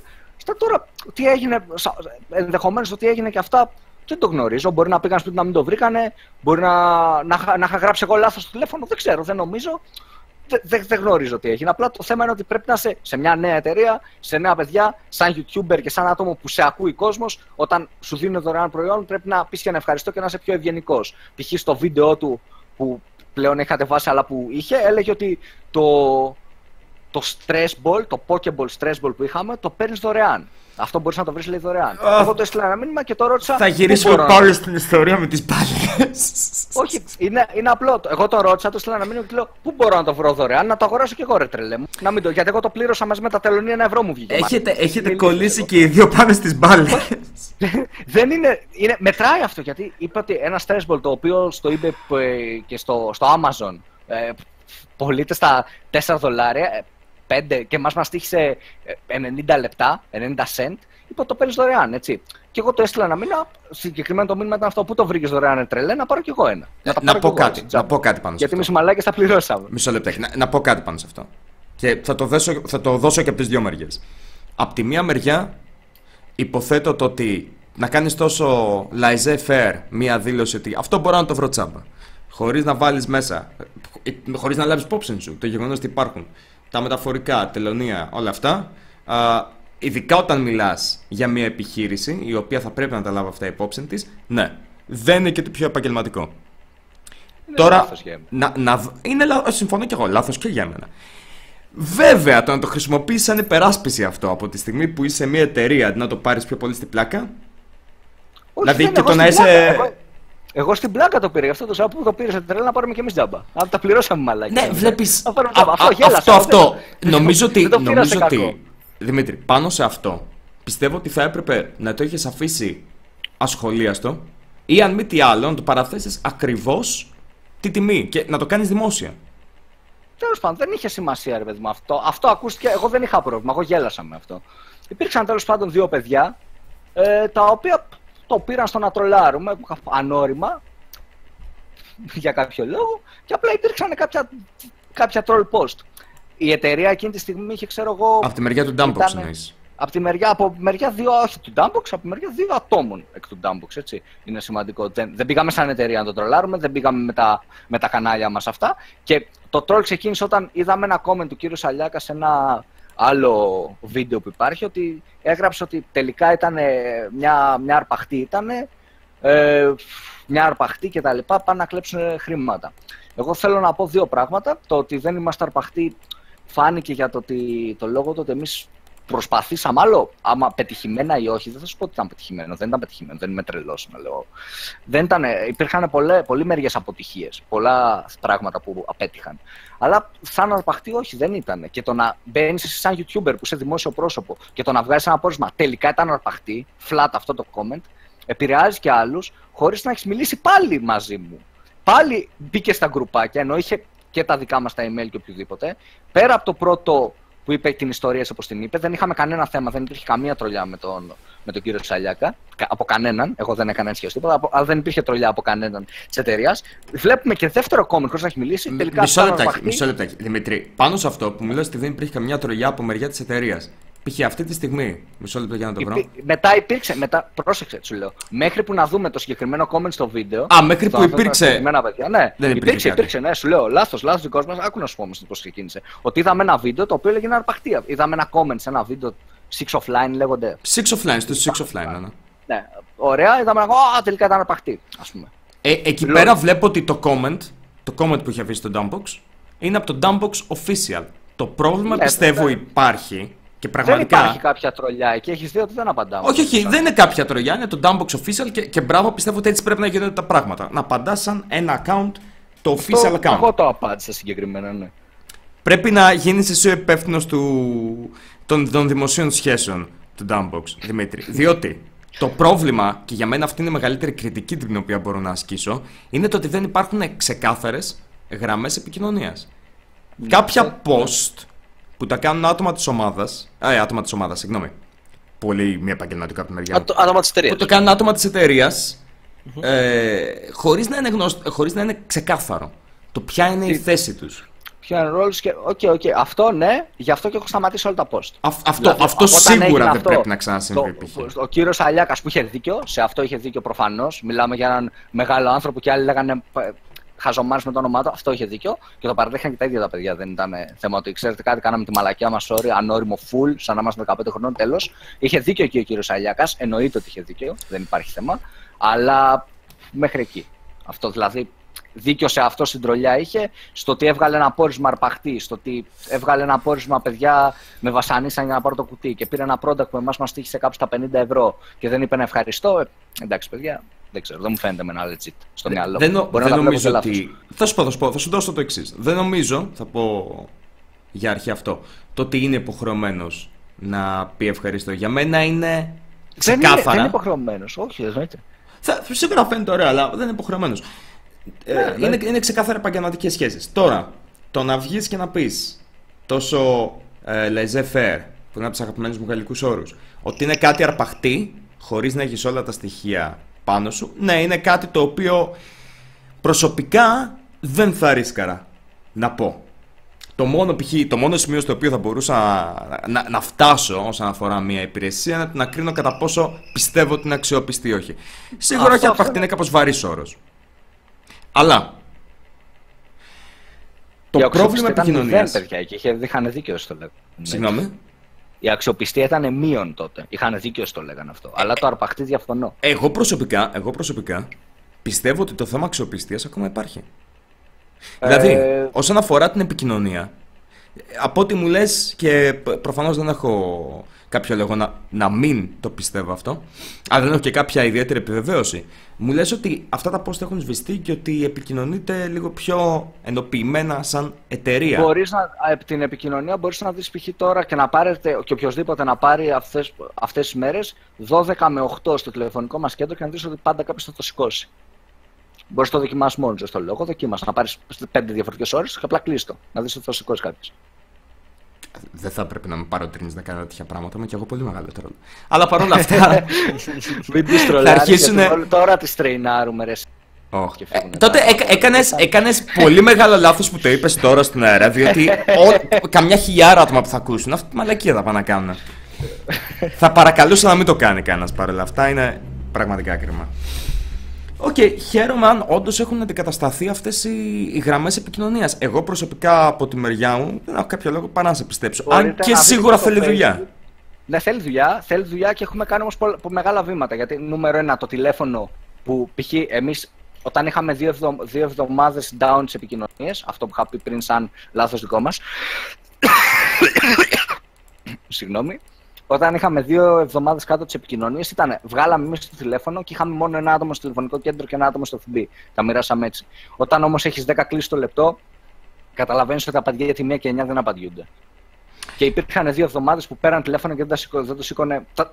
Ε, Πού με πιάσε αυτισμός γάμο. Που, που δεν σηκώνονταν ε, από κάποιον. Που δεν σηκώνονταν τα τηλέφωνα τέλος πάντων. Να, ε, από, φυσικά. Για να φυσικά πιάσει γραμμή κάποιος.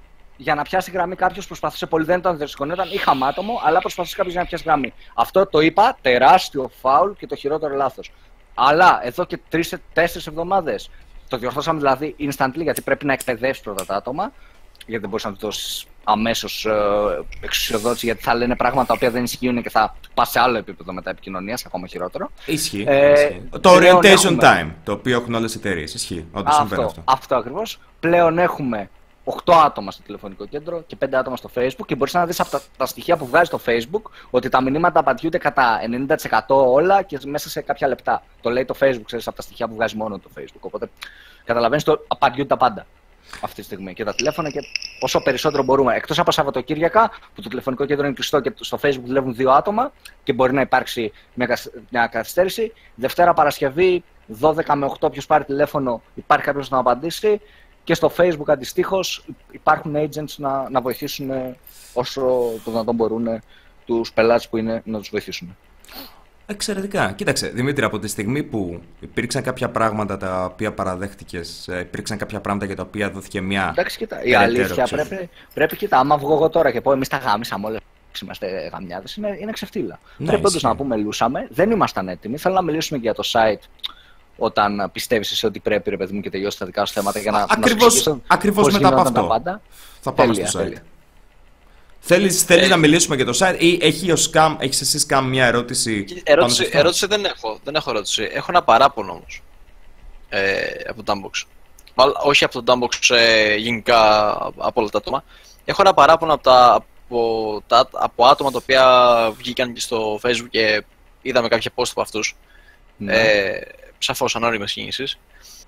Ε, ίσως θα έπρεπε να αναθεωρήσουν κάπως ότι, ξέρετε κάτι, είμαστε, είμαστε μια ομάδα, εκπροσωπούμε μια ομάδα και δεν θα έπρεπε να χρησιμοποιούμε το όνομα της ομάδας ή της ε, εταιρείας.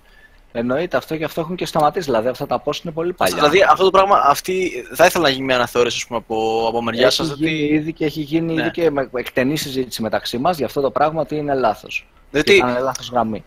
Κοίταξε, ε, όταν ε, βλέπεις άτομα τα οποία εκπροσωπούν κάτι να, να χρησιμοποιούν το όνομα ε, αυτού που, που εκπροσωπούν για να γράψουν τέτοια post, εγώ ας πούμε προσωπικά, προσωπικά μιλώντας πάντα, δεν μπορώ να το πάρω σοβαρά.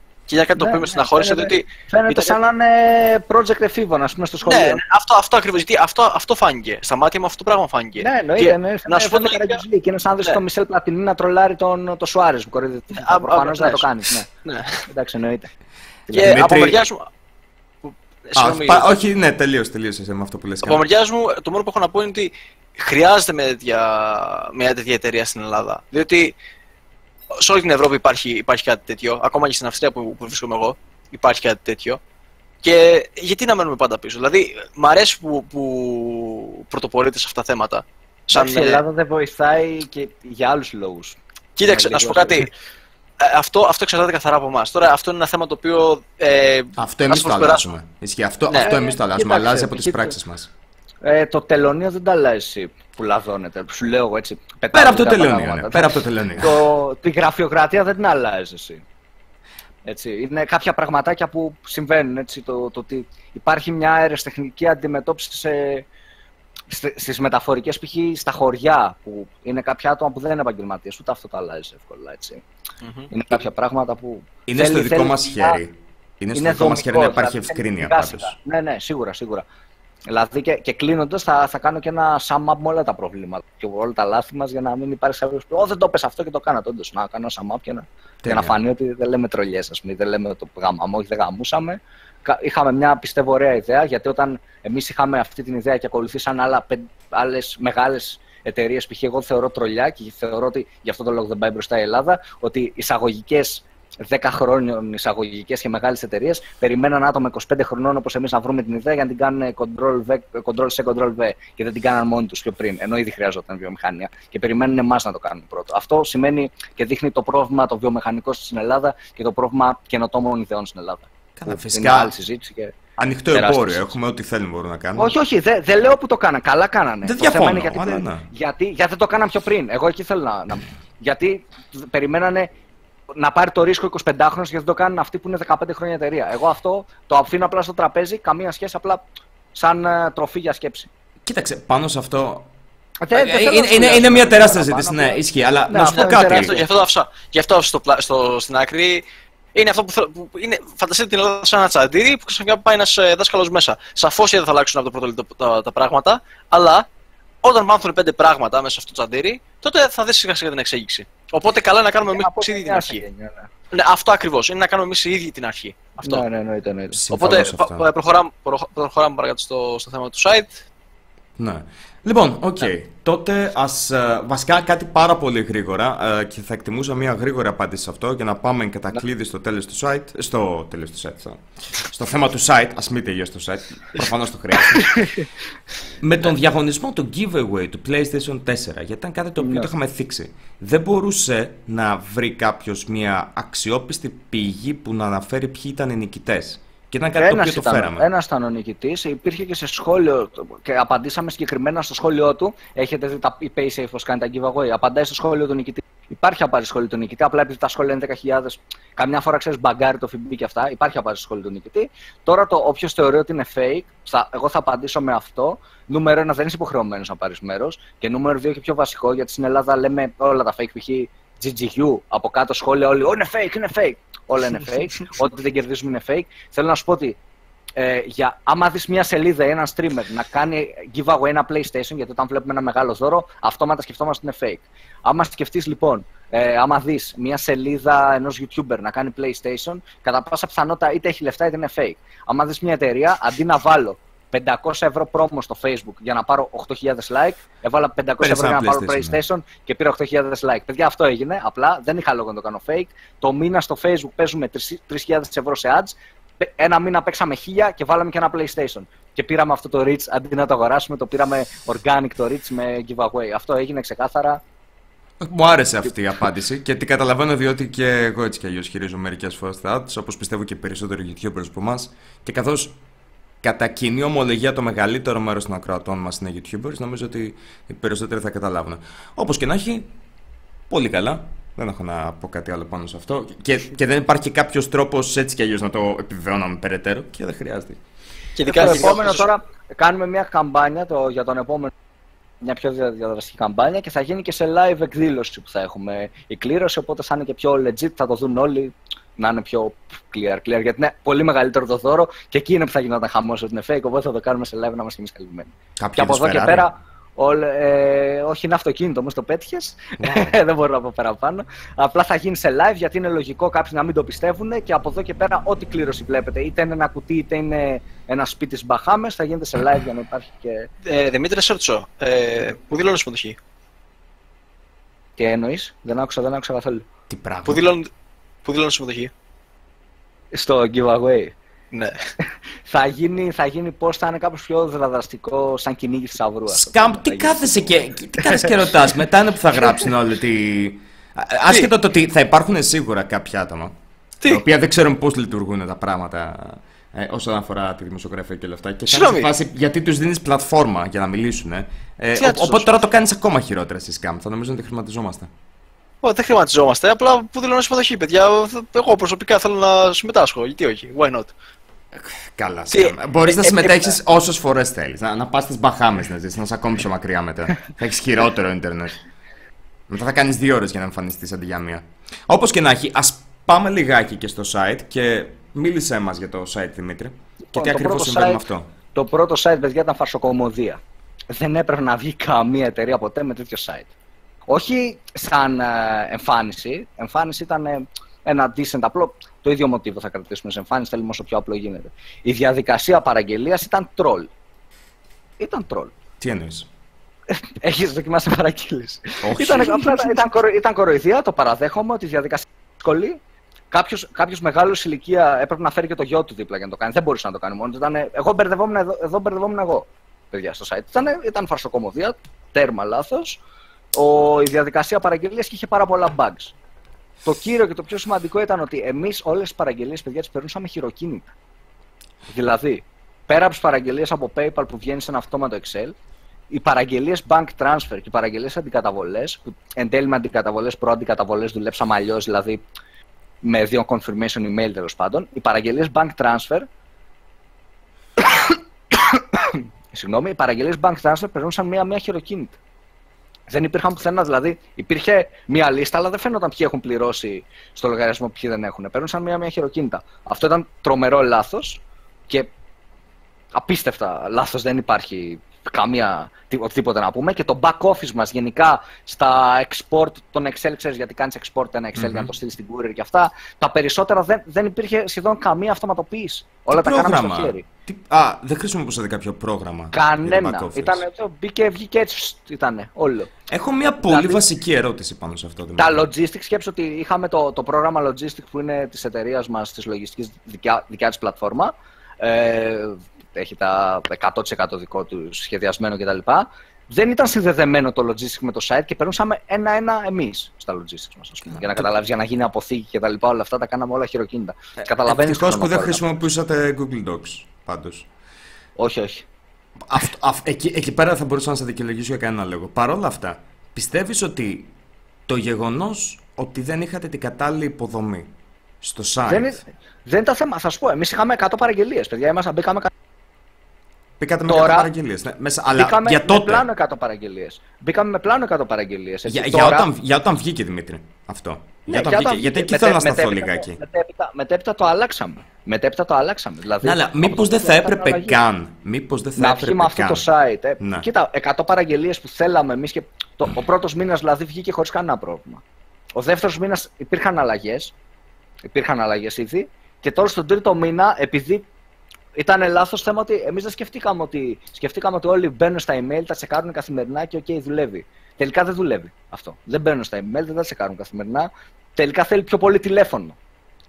Τελικά, ας πούμε στην Ελλάδα, θέλει πιο πολύ όλο να μιλήσει στο τηλέφωνο. Παρόλο που από το Facebook τον εξυπηρετείς καλύτερα, θέλει να πάρει τηλέφωνο να μιλήσει. Προσωπικά να και εγώ παίρνω τηλέφωνο. Και, και, εγώ προσωπικά προτιμώ το τηλέφωνο. Απλά ναι. θέλω να καταλήξω στο εξής. Εγώ πιστεύω ότι από τη στιγμή που η υποδομή δεν ήταν αρκετά αξιόπιστη.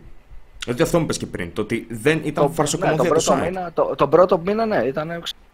Εσύ πιστεύεις ότι ίσως δεν θα έπρεπε να είχατε κάνει launch από τόσο νωρίς στην εταιρεία; Ίσως δεν θα έπρεπε να έχουμε κάνει τόσο μεγάλο σε, σε YouTube και τέτοια τότε. Δηλαδή τώρα αυτή τη στιγμή, να, να σου το πω έτσι απλά, από πλευρά site και από πλευράς ατόμων, γιατί είναι 20-21 άτομα αυτά που είναι και εργάζονται, έτσι. Ε, από, και 15.000 παραγγελίες να έχω σε μια μέρα, εγώ θα τις βγάλω. Είναι όλα αυτό, είναι 100%. Τον προηγούμενο μήνα πάλι θα τις βγάζαμε. Τον πρώτο μήνα ήταν, ήταν λάθος από πλευράς ότι OK. Okay. Δεν μας δημιούργησε τόσο μεγάλο πρόβλημα, να είμαι ειλικρινής. Δεν μας δημιούργησε τον πρώτο μήνα πρόβλημα, γιατί ήταν και λιγότερες παραγγελίες, οπότε το, το καλύψαμε. Αλλά σίγουρα και αυτό ήταν και το πρώτο πράγμα που, που αλλάξαμε. Και τώρα το αλλάζουμε τελείως, γιατί κάναμε λάθος προσέγγιση. Δεν ήταν θέμα υποδομής το δεύτερο μήνα. Τον πρώτο μήνα υπήρχε θέμα υποδομής. Το δεύτερο μήνα δεν ήταν θέμα υποδομής ή ατόμων εργαζομένων. Ήταν θέμα. Εμείς θέλαμε να δουλέψουμε περισσότερο με email. Τα email δεν βγαίνουν για διαφόρους λόγους. Είναι τελείως διαφορετικό θέμα, έτσι για το ότι δεν βγαίνουν τα email, απλά δεν δουλεύουν τα email, παιδιά. Δεν δουλέψαν για μας τα email. Δεν δουλέψαν καθόλου. Υπήρχαν τεράστιες καθυστερήσεις, υπήρχαν πράγματα που. τεράστιες καθυστερήσεις στην επικοινωνία, έτσι δεν σου λέω για τα κουτιά. Τεράστιες καθυστερήσεις στο να πάρουμε διεύθυνση του κάθε πελάτη.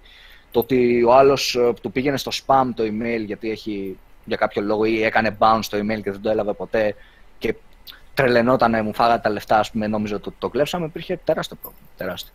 Εκεί. Δεν ε, δούλεψε το email. Κάτι άλλο θέλω να ρωτήσω, Δημήτρη, το οποίο ξεχάσαμε να αναφερθούμε. Ε, στο προηγούμενο επεισόδιο με τον ε, Check Tech Now, ναι.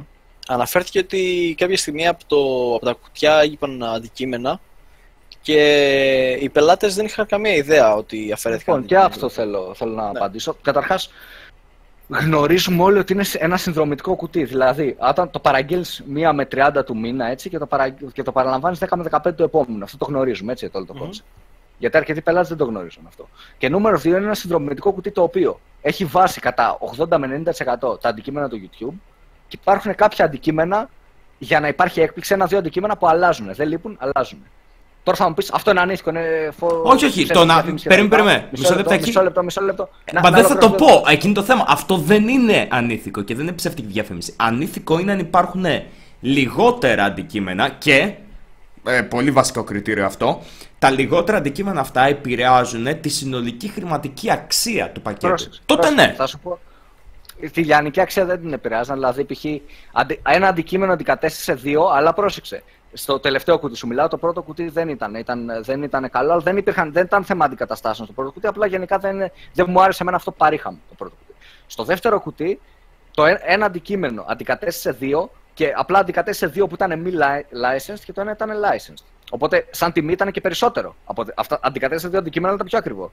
Οπότε, αντικατέστησε αντικείμενα τα οποία ε, ήταν μικρότερες αξίες, ας πούμε, τα αντικατέστησαν αντικείμενα μεγαλύτερη αξία και πρόσεξε. Εκεί που θέλω να καταλήξω είναι ότι υπήρξαν, υπάρχουν πάρα πολλοί που λένε παιδιά πήρα μισό άδειο κουτί, το οτιδήποτε. Το, στο δικό σου το μυαλό, γιατί άμα και δίκαιο έχει ο κάθε πελάτης ότι άμα θεωρεί ότι κλέβεται, δηλαδή άμα θεωρήσεις εσύ ότι σε κοροϊδεύουν, έστω και για ένα ευρώ θα τρελαθείς. Εγώ δηλαδή, αν πάνε να με κλέψει ακόμα και τηλεβερά 50 λεπτά, δεν θα το άφηνα μπερμπουάρ, θα το άφηνα. ας πούμε. Θα τα έδινα έξτρα, αλλά άμα θεωρήσει ότι με κλέψει, θα νευριάσω. Θα πω εντάξει. Εγώ με δεν έχει τους δει αφήνω ηλίθιο. ποτέ. Το θέμα όμως είναι ότι ο κάθε πελάτης έχει παιδιά 14 μέρες να επιστρέψει το προϊόν, χωρίς ανοιχτές ετικέτες προφανώς για να μπορεί να ξαναδοθεί σε άλλο πελάτη. Τι ετικέτες των πραγμάτων δηλαδή. Κατάλαβες να μην σκίσει την ετικέτα, αν μπορώ να το πω. Ναι, να, να μην Έχεις 14 σκίσει μέρες. το περίτυλιγμα. Ναι, ετικέτες αυτά να μην είναι. Το περιτύλιγμα να μην ανοίξει, αφού δεν σου αρέσει, δεν το ανοίξει. Δεν κρατήσει ένα αντικείμενο και επιστρέψεις το άλλο, προφανώς. Να επιστρέψει πλήρως το αντικείμενο και να πάρει τα χρήματα του πίσω. Πάνω σε Οπότε, αυτό όμως έχω μια ερώτηση. Δεν, του αρέσει η αλλαγή, δεν, του, α- δεν σου αρέσει η αλλαγή, το επιστρέφεις. Εμείς, σαν εταιρεία, δεν είχαμε ούτε μία επιστροφή. Υ- Είχαμε από τους 5.000 πελάτες, θα σου πω εγώ, είχαμε και 500 που μπορεί να, να μην τους άρεσε. Βασικά ήταν κάπου στου 200 με 300 που δεν τους άρεσε, αλλά κανείς δεν το επέστρεψε πίσω. Ακόμα και αυτοί που κάναν dispute στην PayPal και έλεγε ότι δεν ήταν το περιεχόμενο όπως περιγράφεται, ξέρεις not uh, describe, πώς λέγεται τέλος πάντων αυτό στην PayPal, το dispute. Τους πάτησα εγώ το κουμπί που έχει PayPal να μου επιστρέφουν εμένα το προϊόν, βάζουν track number και παίρνουν αμέσω τα λεφτά. Κανείς δεν έστειλε το προϊόν μου πίσω. Το καταλαβαίνω αυτό. Αλλά μία ερώτηση, και αυτή είναι σημαντική, διότι εκείνη ήταν η κριτική μου. Η κριτική μου δεν είναι το αν είναι ένα διαφορετικό αντικείμενο και είναι ίδια αξία. Ναι, αυτό είναι μία χαρά νόμιμο, διότι έτσι κι αλλιώς αυτό το οποίο διαφημίζει το Dumpbox δεν είναι αυτά είναι τα ακριβή περιεχόμενα, είναι ότι τα περιεχόμενα θα Ναι, έχουν εξ μία αρχής fixed. το λέμε. Και το λέμε Ναι. ναι. Και, και αυτό είναι Το μια λέμε χαρά. στις Α, χρήσεις. πάνω σε αυτό κιόλας, ότι είναι και πάτημα για να μπορείς να αλλάξεις κάποια περιεχόμενα, οπότε δεν υπάρχει κανένα θέμα εκεί. Γιατί, γιατί πρακτικά αυτά αλλάζουν να σε διακόψω το δεύτερο Okay. stock. Γιατί μερικές φορές δεν υπάρχει stock του συγκεκριμένου αντικειμένου γιατί το έχουν πάρει πάρα πολύ. Οπότε εσύ πρέπει να σου βάλεις κάτι άλλο. Καταλαβαίνεις τι εννοώ. Οπότε πρέπει, πρέπει να το έχεις αυτό. Σαν Όχι. όρο δεν είσαι και σίγουρος. Πρέπει Το να υπάρχει και καταλαβαίνω. η έκπληξη για το συνδρομητικό κουτί. Το καταλαβαίνω αυτό. Κανένα πρόβλημα. Επίσης, σε ένα σημείο, γιατί κόπηκες σε μένα, οπότε μπορεί να έχει κοπεί και στο κάψου, είπε το ότι άμα δεν υπάρχει αρκετό stock. Λοιπόν, παρόλα αυτά, υπήρξε περίπτωση κατά την οποία υπήρχαν Ναι. κουτιά με περισσότερα αντικείμενα από άλλα κουτιά που επηρέαζε αυτό Ε. τη τελική αξία. Ναι ή όχι; Διότι τι έχουμε καταλάβει εμείς, και θα μου Ναι. πεις άμα κάνουμε εμείς λάθος πάνω σε αυτό. Ε, εμείς καταλάβαμε από τα συμφραζόμενα ότι υπήρχαν συγκεκριμένοι Ναι. μήνες κατά τους οποίους το dumpbox μέσα, το κουτί, για κάποια Ναι. άτομα είχε περισσότερα αντικείμενα. Θα σου πω. Αυτό, Αυτό, είναι αναφέρει- εσφαλμένη διαφήμιση. αν- αναφέρεται και, και σε όρους χρήσης και τα λοιπά ότι ενδεχομένως π.χ. κάποιος, βασικά οι τρίμηνοι έχουν έξτρα αντικείμενο στο τελευταίο τους κουτί Μμμ. και ενδεχομένως κάποιοι, όχι ψη, τυχαία, το, το 60% των κουτιών είναι συνήθως, παίρνουν ένα έξτρα αντικείμενο. Αυτό δεν επηρεάζει όμως. Έχει λέμε μεγαλύτερο στους value όρους άλλος από χρήσης. σένα. Τε- Ναι, είναι, είναι, αναφέρεται ότι υπάρχουν κάποια κουτιά που επιλέγονται. Π.χ. θέλουμε τον επόμενο μήνα, εμείς ένα, ένα, κάθε μήνα βασικά υπάρχει ένα mega dump που ονομάζεται, που είναι το ίδιο κουτί σε μεγαλύτερη έκδοση. Και τυχαίνει ένας πελάτης τυχαία παίρνει αυτό το κουτί που έχει διάφορα πράγματα, ρε παιδί μου. Π.χ. τώρα που κάνουμε, θα υπάρχει και σε ένα θέμα το Doctor Who, θα έχει μια πολύ μεγάλη τσάντα Doctor Who, θα έχει μέσα ένα TARDIS μεγάλο, θα έχει ωραία πραγματάκια. Μισό, ποιο Ένας μήνα είναι θα πάρει αυτό, ποιο μήνα είναι αυτό; θα, αυτό τώρα που θα βγει το επόμενο κουτί. Τώρα θα, θα είναι αυτό. Κάθε κουτί υπάρχει ένα μέγκα, ένα Ωραία. μεγαλύτερο κουτί, ας πούμε, το παραλαμβάνει κάποιο στοιχεία. Ή υπάρχει ένα 60% που παίρνουν ένα εξαντικείμενο. Δεν, δεν αλλάζει. Το value των, των προηγούμενων κουτιών είναι στο value που, το προβλεπόμενο value, το, το, το value που λέμε και κάποιοι παίρνουν έξτρα. Αυτό δεν, δεν αλλάζει κάτι. Α. Μπορεί εγώ να θέλω να δω. Τέλεια, μισό λεπτάκι, γιατί μόλις κατάλαβα ότι αυτό ακούγεται περίεργο έτσι όπως το είπα. Όταν ρώτησα για ποιο μήνα είναι αυτό το κουτί με τον Dr. Who, είναι επειδή εγώ είμαι φαν του Dr. Who.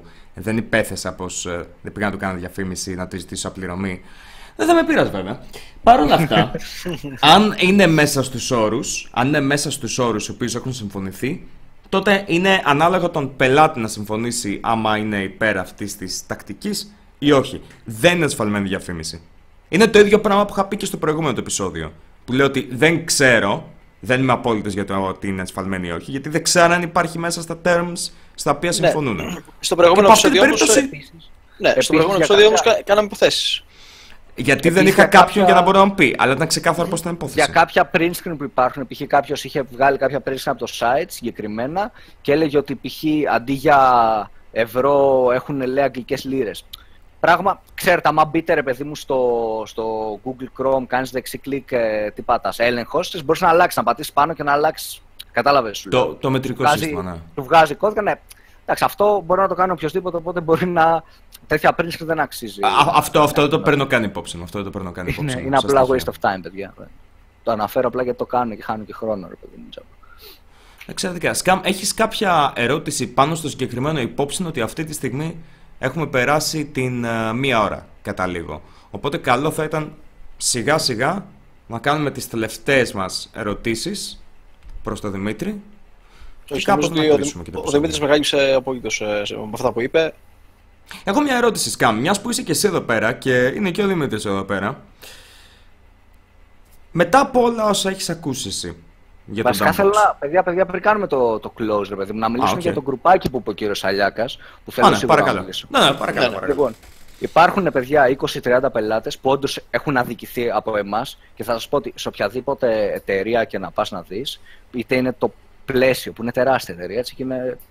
Άλλοι τη σέβονται, άλλοι την κράζουν. Είτε είναι το e-shop, θα δεις πολύ hate και θα δεις ότι έχουν κάνει πολλά λάθη. Π.χ. εμένα στο πλαίσιο που είχα πάρει μια μητρική και μου φέρει μια άλλη μητρική, έκανε λάθος. Σε ένα φίλο μου εδώ και τρία χρόνια παραγγέλνει κάθε φορά από το πλαίσιο και δεν έχει κάνει κανένα λάθος και είναι τέλειο. Οπότε καταλαβαίνετε πως είναι θέμα ότι όντως λάθη συμβαίνουν, είναι ανθρώπινο λάθος. Όπως έχω πει και πολλές φορές, μιλάμε για τη Samsung ότι έβγαλε κινητά που, που την αζόντουσαν, παιδιά. Οπότε καταλαβαίνεις ότι όταν μια εταιρεία κολοσσός σαν κάνει ένα λάθος να βγάλει ένα κινητό που τεινάζεται, προφανώς και το Dumbbox που είναι εταιρεία από άτομα 25-27 χρονών που κάνουν αυτό που τους αρέσει και προσπαθούν να το κάνουν να δουλέψει, εντάξει, προφανώς θα κάνουν και λάθη σαν αρχή. Βέβαια αυτό Οπότε... δεν είναι δικαιολογία. Και συνεχίζει να πέφτει η ευθύνη πάνω στην εταιρεία. Δηλαδή δεν, σε αυτό δεν, δεν φταίει. Εμεί εμείς φταίμε, απλά θέλω να, θέλω να πω ότι λάθη γίνεται παντού. Έτσι. Εκεί θέλω να καταλήξω. Ότι λάθη γίνεται παντού. Φταίει η εταιρεία, ο συγκεκριμένος πελάτης. Οι 30 συγκεκριμένοι έχουν δίκιο να κράζουν και να μην ξαναγοράσουν ποτέ. Μέχρι εδώ, OK, okay, σίγουρα. Αλλά δεν πάει να πει ότι υπάρχει εταιρεία που να έχει κάνει μηδέν λάθη. Εκεί θέλω να καταλήξω. Ότι λάθη κάνουν όλοι.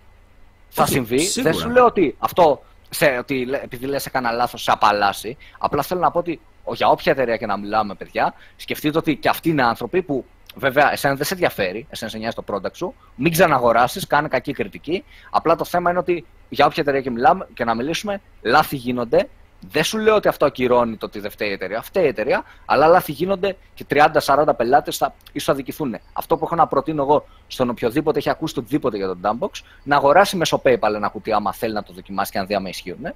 Και θέλει να αγοράσει κουτί προφανώς. Να αγοράσει ένα κουτάκι μέσω PayPal.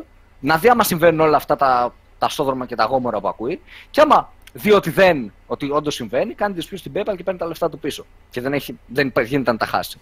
Πάμε τώρα στο γκρουπάκι εκείνο που αναφέρθηκε ο κύριος ε, Σάλιακας. Το συγκεκριμένο γκρουπάκι ήταν όντως. είχε πόσα, 30 άτομα, δεν γνωρίζω. Οι 5, 10, 15, 20 είχαν δίκιο. Δηλαδή, ενδεχομένως είχε γίνει λάθος ότι κάποιοι δεν πήρανε το κουτί τους, το αργήσανε. Ενδεχομένως σε κάποιους μπορεί να έτυχε λάθος t-shirt και να έπρεπε εμείς να κάνουμε μετά την αλλαγή προφανώς. Σε κάποιους άλλους που μπορεί να χαθήκαν από το οτιδήποτε. 15-20 πελάτες γίνανε λάθη σε αυτούς. είναι αυτό που λέμε 100% φταίξιμο της εταιρείας, χωρίς να πρέπει να τους πεις κάτι. Φτιάξαν όμως, παιδιά, ένα γκρουπάκι, το γκρουπάκι που ανέφερε ο κ. Σάλιακας. Ξέχασε να αναφέρει ότι σε εκείνο το γκρουπάκι βάζανε τα ονόματα και εμένα και όλων των άλλων των παιδιών που είναι στο Dumpbox και εργάζονται, τους στέλνανε και με τα προφίλ και με fake προφίλ μηνύματα του τύπου Είμαι κάτω από το σπίτι και θα σου πάω στα πόδια. Εκεί που πας στη δουλίτσα σου πρόσεχε, θα γίνει κανένα ατύχημα.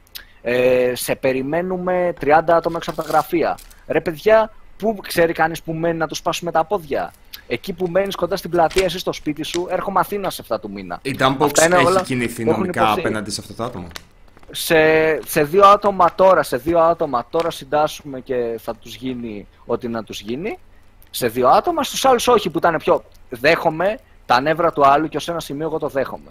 Σε δύο συγκεκριμένα άτομα όμως Οι, για οι την απειλές, ευθύνη οι άνθρωποι- απειλές, οι απειλές σωματικής βίας είναι παράνομες. Και πιστεύω Ναι, ναι, ότι όχι. εκεί, Αυτό, α, σε αυτά, ναι, στα συγκεκριμένα άτομα αυτό. προ, θα, θα προς τα εκεί κινηθούμε- θα έπρεπε ναι. να κινείται όντως νομικά το Θα, Dumpbox. ναι, σε, σε αυτό, σε αυτό θα, Ναι. θα κινηθούμε τώρα. Απλά κάναμε ένα ξεσκάρισμα με το. Τώρα, τώρα αυτά ήταν πρόσφατα, έτσι. Αυτά ήταν πρόσφατα που σου λέω. Όχι, και, Ε, και κάναμε το, το ένα- δικαιολογώ απόλυτα και, και παροτρύνω το ότι νομικά προς άτομα τα οποία απειλούν την, ε, τη σωματική Και εκεί που ασφάλεια θέλω να κάποιου, ναι. καταλήξω, Ε, ε, Δεν αυτό, δεν θα εκεί έπρεπε θέλω να να κινείται καταλήξω νομικά προς άτομα τα είναι- οποία ασκούν κριτική. Ναι, εννοείται. εννοείται. τονίσουμε Εκεί αυτό. που θέλω να καταλήξω είναι ότι παιδιά πρέπει, οκ, δεν σας αρέσει η εταιρεία, δεν σας αρέσει, δεν σας... Δεν γουστάρετε να αγοράσετε, δικαίωμά σας. Θεωρείτε ότι δεν υπάρχουν υποδομές ακόμα. Δικαίωμά σας, εγώ θεωρώ ότι υπάρχουν υποδομές και ότι όλα θα, γι- θα γίνουν smooth. Εσύ μπορεί να μην το πιστεύεις. Δικαίωμά σου να μην αγοράσει ή δικαίωμά σου να το δοκιμάσεις και άμα δεν σου αρέσει να, να πάρεις τα λεφτά σου πίσω. Το να στρέφεσαι προσωπικά σε άτομα 25-27 χρονών που πήγαν να κάνουν αυτό που γουστάρουν, είτε τους βγήκε είτε δεν τους βγήκε. Και δεν, δεν σου κάνανε και κάτι σαν προσωπικά. Και να υπάρχει τέτοια κακία είναι κακό. Γενικά ζούμε σε περίεργες εποχές. Δουλεύει ο άλλος όλη μέρα τώρα για 500 ευρώ, δεν έχει λεφτά να πάρει στο παιδί του αυτό που θέλει. Ε, τον διώχνει από το σπίτι του. Δεν μπορεί να πληρώσει τα δάνειά του. Γενικά ζούμε σε τέτοιες εποχές που όλοι έχουμε νεύρα, αλλά δεν είναι το θέμα τώρα να τα βγάλουμε τα νεύρα αναμεταξύ μας, ας πούμε, και σε κάποιον που είναι πιο αδύναμος ή σε κάποιον που εκείνη τη στιγμή είναι κάτω. Γιατί αυτή τη στιγμή η, η Dumpbox, το Dumpbox ήταν κάτω, ας πούμε, για το βαρούσαν όλοι για το χύψη λόγο. Οπότε δεν είναι καλό αυτό να Ε, βγάλεις τα εν, νεύρα μέρη, σου, ρε παιδί εν μου. μέρη, μισό λεπτάκι να σου πω κάτι. Ε, ναι, είμαι τελείως ενάντια σε οποιονδήποτε έκανε την οποιαδήποτε απειλή προς τη σωματική ακαιρεότητα εργαζομένων ή των ιδιοκτητών του Dumpbox. Προφανώς. Σωστά. Εννοείται. Δεν, κανένας, δεν νομίζω πως είναι κάποιος υπέρ της βίας από εδώ. Και ελπίζω να μην είναι κάποιος από τους Σοκράτες υπέρ της βίας. Δεν θα ήθελα τέτοιους Σοκράτες. Μετά απ' την άλλη, το ένα πράγμα το οποίο πρέπει να είναι και αρκετά ξεκάθαρο είναι το ότι οποιαδήποτε αρνητική κριτική μπορεί να έλαβε το Dumpbox, τονίζω κριτική, σίγουρα την άξιζε για τους προηγούμενους μήνες. Από μερικούς πελάτες, ναι, από συγκεκριμένους που γράφουν σχόλια, όχι. Π.χ. υπάρχει ένας πελάτης που έγραψε και σχόλιο και στο συγκεκριμένο βίντεο και έκανε και share το βίντεο σου, ο οποίος πελάτης έχασε το dispute από την PayPal γιατί δεν έπρεπε να φα- πάρει refund βάσει της PayPal. Το έστειλα εγώ τα λεφτά του πίσω γιατί δεν ήθελα να είναι συνδρομητής από τη στιγμή που δεν θέλει να είναι, ενώ δεν δικαιούταν. Βάσει PayPal έχασε το dispute και συνεχίζει να, να κάνει hate comments και να λέει για απάτη μου φάγαν τα λεφτά, ενώ τα έχω στείλει εγώ τα λεφτά. Καλά, αυ- Οπότε αυτό, αυτό είναι καταλαβαίνεις. εμπάθεια. Αυτό είναι εμπάθεια. Ναι, δεν, Αυτό- δεν μιλάω αυτό για είναι. κάτι τέτοιο. Μι- Μιλάω για όταν π.χ. μπορεί κάποιος να έχει. Και είναι καλό που ήρθες και μας έχεις δώσει μια καλύτερη εξήγηση για το γιατί συνέβησαν τα πράγματα τα οποία συνέβησαν. Είναι πάρα πολύ καλό αυτό το γεγονός. δεν δικαιολογεί κάτι, εννοείται, έτσι. Αλλά Το είναι το ότι οποιοδήποτε ένα δεν το ακούει. δικαιολογεί και το δύο είναι το ότι το γεγονός ότι μπορείς να καταλάβεις και εσύ, και νομίζω αυτή τη μία ώρα την οποία μιλάμε, καταλαβαίνεις για ποιο λόγο δεν έχει τις καλύτερες κριτικές υπηρεσία. Ελπίζω πραγματικά. Κοίτα, θα σου πω- πραγματικά θα σου ελπίζω πω- να πάει καλύτερα η εταιρεία. Αλλά Θα μπορώ να σου καταλάβω πω- πλήρως γιατί έχουν πει κάποια πράγματα. Κοίτα, σκέψου ότι όταν μιλάμε όμως για 5.000 παραγγελίες και τα άτομα που ήταν σε αυτό το γκρουπάκι ήταν 30 και τα άτομα που κάνουν hate, ε, κάνουν hate ενώ έχουν αγοράσει, γιατί υπάρχουν πολλοί που κάνουν hate επειδή το ακούσανε τριγύρω και απλά το αναπαράγουν. Που κάνουν hate ενώ έχουν αγοράσει είναι 200-300, μιλάμε για λιγότερο από το 10% των πελατών. Γιατί εγώ στο, στο Facebook, ας πούμε, στα μηνύματα που τα, τα κάνω review, γιατί δεν απαντάω εγώ ίδιος, βλέπω πάρα πολλά άτομα τα οποία λένε: Παιδιά, μου ήρθε το κουτί, ποστάρουν φωτογραφίες στο κουτί, σας ευχαριστώ πάρα πολύ, μου άρεσε πάρα πολύ. Απλά γενικώς μια τάση της κοινωνίας γενικά είναι να μένει στο hate. Και χωρίς να θέλω να πω ότι εμείς τα πήγαμε καλά, όντως κάναμε λάθη, αλλά υπάρχουν πάρα πολλοί πελάτες που τους άρεσε το κουτί. Δηλαδή δεν θέλω να πάμε στο άλλο άκρο. Θέλω να είμαστε στη μέση ότι όντως σε μερικούς πελάτες φερθήκαμε άσχημα, όντως οι καθυστερήσεις ήταν επίτρεπτε, αλλά υπάρχουν πελάτες που είπανε δεν πειράζει ρε παιδιά, μου άρεσε το προϊόν. Υπάρχουν πελάτες που καταλάβανε, υπάρχουν πελάτες που δεν καταλάβανε. Έτσι είναι αυτά, είναι διαφόροι ειδών άνθρω- α- άνθρωποι. Δεν λέω ότι αυτοί που, που κράζουν έχουν άδικο. Προφανώς μπορεί να πούνε μια άποψη, άμα είναι δομημένη σωστά, είναι ευπρόσδεκτη. Άμα είναι τύπου πω παιδιά καρκίνο αυτούς που έχουν, γιατί το έχω δει αυτό, δεν είναι, είναι για γέλια και προφανώς θα φάει στα delete. Και... Καλά, αυτά τα άτομα Και είναι καληνύχτα. τελείως τελείως τοξικά. Αυτά τα άτομα. Ε, οπότε σίγουρα υπάρχουν πελάτες που έχουν δίκιο. Θα δώσω και ένα email ε, τώρα για όλους αυτούς, άμα κάποιος δεν έχει παραλάβει, άμα κάποιος έχει το οτιδήποτε πρόβλημα, να στείλει εκεί και ακούει αυτό, να στείλει εκεί άμεσα, να πάρει απάντηση. Και θα ήθελα όμως όσοι στείλουν και πάρουν άμεσα απάντηση και λυθεί το πρόβλημά τους, να το πούνε και εδώ στα, στα παιδιά από το YouTube για να το ξέρουν ότι όντως. Α το γράψουν στα σχόλια. Α το γράψουν στα σχόλια από κάτω. Παιδιά, π.χ. Ένα, ένα άλλο τελευταίο παράδειγμα που θέλω να κάνω για να κλείσω αυτά που θέλω να πω είναι ότι ένας άλλος άνθρωπος που στο πρώτο κουτί πήρε το Mega Dumbbox, ας πούμε, ένα version του, μια έκδοση τέλος πάντων του Mega Dumbbox. Ε, δηλαδή πήρε τρία t-shirt είχε μέσα στο κουτί του, δύο καπέλα, δύο φιγούρες. Δύο... Πήρε ένα μεγαλύτερο extend κουτί τον πρώτο μήνα και το δεύτερο μήνα πήρε κανονικά το κουτί και ήταν μέσα από τα άτομα μπήκαν στα group και έλεγαν εγώ δεν έβγαλα value απάτη είναι κοροϊδία. Ενώ τους στείλαμε κάτι μεγαλύτερο έτσι. Και πάλι δεν είπε ρε παιδιά, OK, okay, έλεγε πάλι είναι κοροϊδία. Οπότε υπάρχουν μερικά άτομα τα οποία ό,τι και να κάνεις θα κράξουν. Δεν λέω ότι ήμασταν τέλειοι, λέω όμως ότι προσπαθήσαμε 150%. Σε μερικούς, σε 30 άτομα, σε 40 άτομα, το δέχομαι ότι έχουν 100% δίκιο. Οι υπόλοιποι δυστυχώς δεν είχαν δίκιο. Από ένα σημείο και μετά. Γιατί όταν εγώ μπορεί. Έχετε δει τα pre-orders που γίνεται να κάνεις pre-order ένα παιχνίδι. Oh. Σου λέω εγώ ο developer βγάζει ότι το παιχνίδι θα βγει 30 αυτού του μήνα. Ε, είμαι είμαι τελώ ενάντια των pre-orders για αυτό το λόγο. Για να αποφεύγουμε τέτοια πράγματα όπως αυτό το οποίο συνέβη στην εταιρεία. Γα... Γαμιέται, γαμιέται το σύμπαν και ο, αντί για 30 του μήνα, ο άλλος λέει θα το βγάλω 5 του μήνα. Ωραία. 15. Εσύ, άμα θες, μπορείς να κάνεις refund. Εγώ δεν το έχω το product. Συγγνώμη, δεν το έκανα επίτηδες. Sorry, we fucked up. Άμα θες, παίρνεις τα λεφτά σου πίσω ή περιμένεις. Είναι δυστυχώς αναγκαστήκαμε να το κάνουμε αυτό. Οπότε ήταν, ήταν πολύ απλό. Με πολύ πόνο ψυχή το κάναμε κι εμείς, δεν γουστάραμε. Π.χ. είχαμε 6.000 κάτι, ήταν 5.000 κάτι παραγγελίες, είτε 6.000 κάτι, 5.000 κάτι, και μείναν 5.000 ή 6.000. Δηλαδή φύγανε 400 refunds κάναμε, 400, 470, που κάνανε επιστροφή γιατί δεν θέλανε να περιμένουν. Έτσι, οπότε Όποιος δεν γούσταρε να περιμένει και δεν ήθελε και με το δίκιο του, πήγε και πήρε τα λεφτά του πίσω. Δεν λέω ότι ήταν καλό που τα αργήσαμε, απλά πάντα υπάρχει και επιλογή και ειδικά όταν μιλάμε για. Εμείς δεν κάνουμε transaction με πιστοτικές κάρτες μέσα από το site, κάνουμε μέσα από την PayPal. Γιατί είναι το πιο ασφαλές. Π.χ. κάποιος έλεγε Μου κλέψατε λεφτά από την κάρτα. Ενώ κάνουμε transaction μέσω PayPal. Οπότε δίνουμε γενικά σε όλα τα transaction μας και γι' αυτό το λόγο προωθούμε και το transaction μέσω PayPal που είναι και το πιο άμεσο refund. Έτσι. Οκ. Okay. Κοίταξε. Το γεγονός ότι αποδέχτηκες κάποια πράγματα εκ μέρους της uh, Dumbox εμένα με καλύπτει σε έναν βαθμό. Τώρα, επειδή νομίζω καλύψαμε τα πράγματα τα ναι, οποία σχολιάσαμε στο προηγούμενο βίντεο, εσύ Κάμ, έχεις κάποια τελευταία ερώτηση πριν κλείσουμε, αλλιώς θέλω να σου κάνω εγώ μια ερώτηση. Ε, όχι, δεν έχω, δεν έχω κάποια ερώτηση. Πιστεύω ότι ο... Όχι πιστεύω, ο Δημήτρης με κάνει απόλυτα. Δηλαδή δεν, δεν άφησε ούτε μια τρύπα, ας πούμε, για, για ερώτηση. Ας πούμε. Όχι για ερώτηση, για απορία ή οτιδήποτε.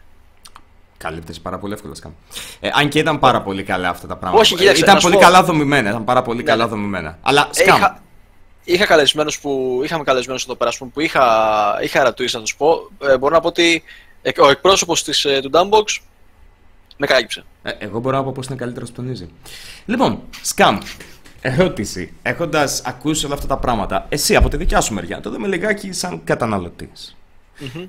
Θα γινόσουν συνδρομητής του Dumbbox. Αν ζούσες στην Ελλάδα, γιατί ναι. δεν ζεις στην Ελλάδα; Δεν ζω γενικά. Στέλνουμε και στο εξωτερικό. Νάτος. Κοίταξε, να σου πω την αλήθεια, επειδή ε, από την αρχή, από το προηγούμενο επεισόδιο, είδα όλα αυτά τα πράγματα και ήμουν ο πρώτος νομίζω που είπα ότι όταν βλέπεις αυτά τα πράγματα να γίνονται σιγά σιγά περιμένεις, νομίζω ότι με κάλυψε σε αυτό, σε αυτό το πράγμα, ότι το, το τρέναρες ε, στην εταιρεία, όχι το τρέναρες, τρενάρατε πράγματα στην εταιρεία. Εμένα προσωπικά με κάλυψε. Τώρα, στην ερώτηση του, του, Jack, του Jack, αν θα γινόμουν συνδρομητής ή όχι, η απάντησή μου είναι ε, σε δύο μήνες, ναι. Βασικά αυτό νομίζω συνοψίζει και τη δικιά μου την, ναι. την απάντηση. Το ότι... Δηλαδή, όχι τώρα, όχι τώρα ακόμα, διότι ξέρω ναι. ότι τώρα ακόμα γίνουν τα προβλήματα, αλλά σε δύο μήνες που θα είμαι σίγουρος ότι τα προβλήματα αυτά θα έχουν λυθεί και θα έχουμε ένα απόλυτο downbox, τότε ναι. ναι. Η απάντηση είναι ναι. Όχι, όχι δεν ξέρω, δεν κάνω, δεν δείχνω. Είπα ναι. Αυτό. Καλά, κοίταξε, γενικώς εγώ όχι γιατί δεν μου αρέσουν τα συνδρομητικά. αλλά παρόλο που, που μου έχουν στείλει και ένα mystery box, ε, δεν, δεν με χάλασε, πιστεύω.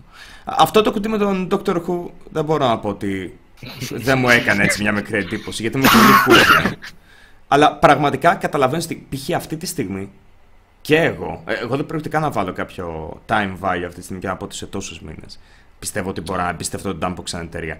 Είναι μια εταιρεία η οποία απαραίτητα χρειάζεται ένα, ένα δημόσιο πρόσωπο και δύο να επισκευάσει την αξιοπιστία της στα μάτια του Εννοείται. κόσμου. Εννοείται αυτό, απλά αυτό θέλει χρόνο. Εγώ τα δύο πράγματα που θα πω είναι ότι σε αυτούς που έχουν κάρτα και PayPal, από τη στιγμή που θες να αγοράσεις το δρομητικό του κουτί, δοκιμασέ το και άμα είναι πατάς dispute, τα παίρνεις πίσω καληνυχτά.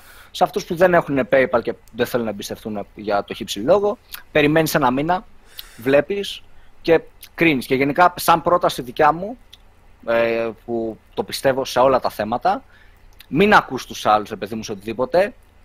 Έχεις εσύ την προσωπική σου εμπειρία κρίνε- και κρίνε με αυτά που βλέπεις εσύ και με αυτά που έχεις ζήσει εσύ. Μην αναπαράγεις νόμες άλλων, είτε είναι δική μου, είτε είναι του κύριου Σαλιάκα, είτε είναι του, του ευχαριστημένου πελάτη, είτε του δυσαρεστημένου πελάτη. Μην αναπαράγεις κανένα τη γνώμη, τσεκάρε το μόνο σου, πάρ το μόνο σου, δες το άμα σε καλύπτει μόνος σου, δες τι δεν σε κάλυψε μόνος σου και αυτό. Δηλαδή, αυτό έχω να προτείνω ξεκάθαρα, ο καθένας να, να έχει τη δική του άποψη. Πριν υιοθετήσει τη χύψη άποψη του οποιοδήποτε που ενδεχομένως να το κάνει είτε για δόλο, είτε για κόμπλεξ, είτε γιατί έχει δίκιο. Δεν μπορείς να το ξέρεις όμως. Να σου πω κάτι, κάτι ενδιαφέρον, Δημήτρη. Θα κάνουμε το εξής. Θα παραγγείλω εγώ ένα dumpbox ανώνυμα. Θα το, θα το πάρω από, κάποιο, από κάποιον άλλο. το Παρήγγειλα όνομα από, κάποιου από άλλου. 6 του μήνα όμως που αλλάζει και το site, έτσι να είναι όλα. Α, να το. Οκ, εντάξει. τώρα έχουμε, Πα- τώρα πάρα έχουμε πολύ καλά. κλειστές δίκιο. παραγγελίες. Τώρα τα έχουμε, έχουμε κλειστές παραγγελίες. Μισό για το Χούβι αν έχουν φύγει τις παραγγελίες. Ε, όχι, όχι, το επόμενο είναι. Α, ωραία, εντάξει. Θα παραγγείλω από τον επόμενο τότε με κάποιο άλλο όνομα από κάποιον άλλον. Έτσι ώστε να μην μπορεί να γίνει track η δικιά μου παραγγελία και θα ζητήσω να έρθει στη κλειστή ταχυδρομική θηρίδα που έχω. Έτσι ώστε πραγματικά να μην γνωρίζεις ποια είναι τα στοιχεία μου. Και μπορούμε να δούμε αν από τον επόμενο μήνα θα αυτό, είναι. Και ανέβασε ένα αξιόπιστη. βίντεο review, έγινε αυτό, θα έγινε ανεβάσω αυτό, ένα. έγινε αυτό. Και, Αυτό και ακριβώς. έτσι ξέρουμε πως σίγουρα αυτό τον μήνα θα είναι τα πάντα στην εν τέλεια. Αλλιώς το μάθει ο Λόπ. θα έχουμε νέο ένας και ένας μετά πάλι. Ε, νο- νομίζω πάρα πολύ καλή. πα- Πάρα πολύ καλή έτσι. ε, Ένα πολύ καλό τεστ. Για να Ξέρεις τι, δούμε το όλοι που έχω- ακριβώς πηγαίνει. Το έχω τώρα στο μυαλό μου. Τώρα, το, το, το, ε, συγγνώμη. Το έχω τώρα στο μυαλό μου να πηγαίνει ο Δημήτρης στη, στην εταιρεία αύριο μεθαύριο. Του λέει: Λοιπόν, μαλάκες, το νου σας τη γαμίσα. Άμα και δείτε επειδή κάτι ξέρουμε που πως είσαι είμαι ταχυδρομική ποτόπανος. θηρίδα, αυτό είναι, προσέξτε να πάει πρώτο. Α, Αποκλείεται να είμαι ο μόνος ο οποίος έχει ταχυδρομική θηρίδα; όχι, όχι, πάρα πολύ, είναι πάρα πολύ. Ωραία. Οπότε θα ξέρεις και ποιος ακριβώς. Και επίσης, κλείνοντας, θα ήθελα να σε χρήσω επίσημο δημόσιο πρόσωπο του Dumpbox Δημήτρη. Πραγματικά. Θα πρέπει να είσαι ο μόνος ο οποίος τα παντάει. Με, με την απόλυτη Εντάξει, δύναμη γενικά, που έχω, σε το χρήσω έχουμε- το, το, έχουμε- το το άτομο. είχαμε χάσει με την επικοινωνία. Κλείνοντας και εγώ θέλω να ζητήσω συγγνώμη σε όλους τους πελάτες όσου αδικήσαμε. Μπορεί να στείλεις αυτό το email και να του ζητήσει συγγνώμη. Όσοι πάλι νιώθουν αδικημένοι κτλ., όπως είπε ο κύριος Σαλιάκας για τα άτομα που κάνουν καταγγελία, μπορούν να κάνουν καταγγελία βεβαίως, έτσι είναι ο νόμος και μπορείς μέσα από αυτό να βρεις το δίκιο σου που θεωρείς, άμα θεωρείς ότι έχεις και ανάλογα με το κτλ. κτλ πώς, πώς το βλέπεις και τι, τι, πώς έχουμε παρανομήσει απέναντί σου, μπορείς προφανώς να κάνεις καταγγελία και, και να το, το δεις και έτσι, από τη στιγμή που δεν... Γιατί υπάρχουν άτομα, π.χ. μπορεί ο άλλος να πει δεν μπορεί να με κάλυψει εμένα, τίποτα έτσι, δεν θέλω να στείλω. Μπορεί να το, το κάνει έτσι, ας πούμε, ο άλλος άμα δεν βρίσκει απάντηση από εμάς και να είναι έτσι κατοχυρωμένος, γιατί υπάρχουν κάποιοι νόμοι στη χώρα οι οποίοι κατοχυρώνει τον, τον αγοραστή, τον πελάτη, ας πούμε, ότι δεν μπορεί να συμβαίνουν scams κτλ. Οπότε κάνοντας αυτό, άμα θεωρείς ότι σε σκαμάρα μπορείς να κάνεις αυτό και να κινηθείς νομικά. You can't scam, scam. Σκάμ μη κάνεις σκάμ. Ναι, ο σκάμ το έχει, έχει, μας έχει πρίξει με παντς για το όνομά του. Όπως και να έχει. Θα ήθελα να ευχαριστήσω τον α, καλεσμένο μας σήμερα, τον εκπρόσωπο του Dumpbox, τον Εγώ Δημήτρη. ευχαριστώ για το χρόνο σας στην εκπομπή. Ή- Ήταν μόνο δίκαιο. Από τη στιγμή που έχουμε την αντιπροσώπευση από τη μια μεριά, σίγουρα θα έχουμε και από την άλλη. Έτσι πρέπει να γίνονται τα, τα πράγματα. Και απλά αυτό το εγώ θέλω να, να λήξει το θέμα, να μην είναι οι κριτικές και τα λοιπά, οκ. Να λήξει το θέμα, θα πω κι όλα αυτά είναι αστεία. Όποιος θέλει και θεωρεί αδικημένο να κινηθεί έτσι όπως πρέπει ο νόμος νομικά και να δει και τον, τον επόμενο μήνα πώς θα είναι. Και να δει την βελτίωση, η οποία άμα γίνανε χειρότερη ή πώς γίνανε τέλος πάντων τα πράγματα. Αυτό. Θα, θα, θα, θα υπάρξει βίντεο από τη δικιά μου μεριά, θα δούμε. Όταν θα πάρω το κουτί. Και επίσης θέλω να ευχαριστήσω τον Σκάμ, τον συμπαρουσιαστή μου. Εγώ ευχαριστώ για 17η φορά, 18η. Δεν είναι και τις μετράς κάθε φορά. Το ξέρω ότι χαλά τη ροή τελείω. Εγώ απλά θα έλεγα ευχαριστώ τους θεατές και μετά θα έκλεινα. Καλά, αλλά καλά, το καλά. καλά. κατέστρεψες. Τα- τα- τα- Πάμε στο κλασικό. Παιδιά, καλό μεσαίωνα. Ευχαριστώ. Και καλή συνέχεια σε εσάς, τους ακροατές μας. Παρακολουθήσατε ένα ακόμα. Ένας και ένας ανοίγει παρένθεση, και άλλος ένας κλείνει παρένθεση. Γεια σας. Μαλάκα Τζακ, στο σημείο που είπες, ρε Μαλάκα, ότι είμαστε ενάντια στη βία, σκέφτηκα το τρίτο επεισόδιο που, είπα, που έλεγα για τα νεφρά. Εγώ προσπαθώ να το ξεχάσω εδώ και ένα χρόνο.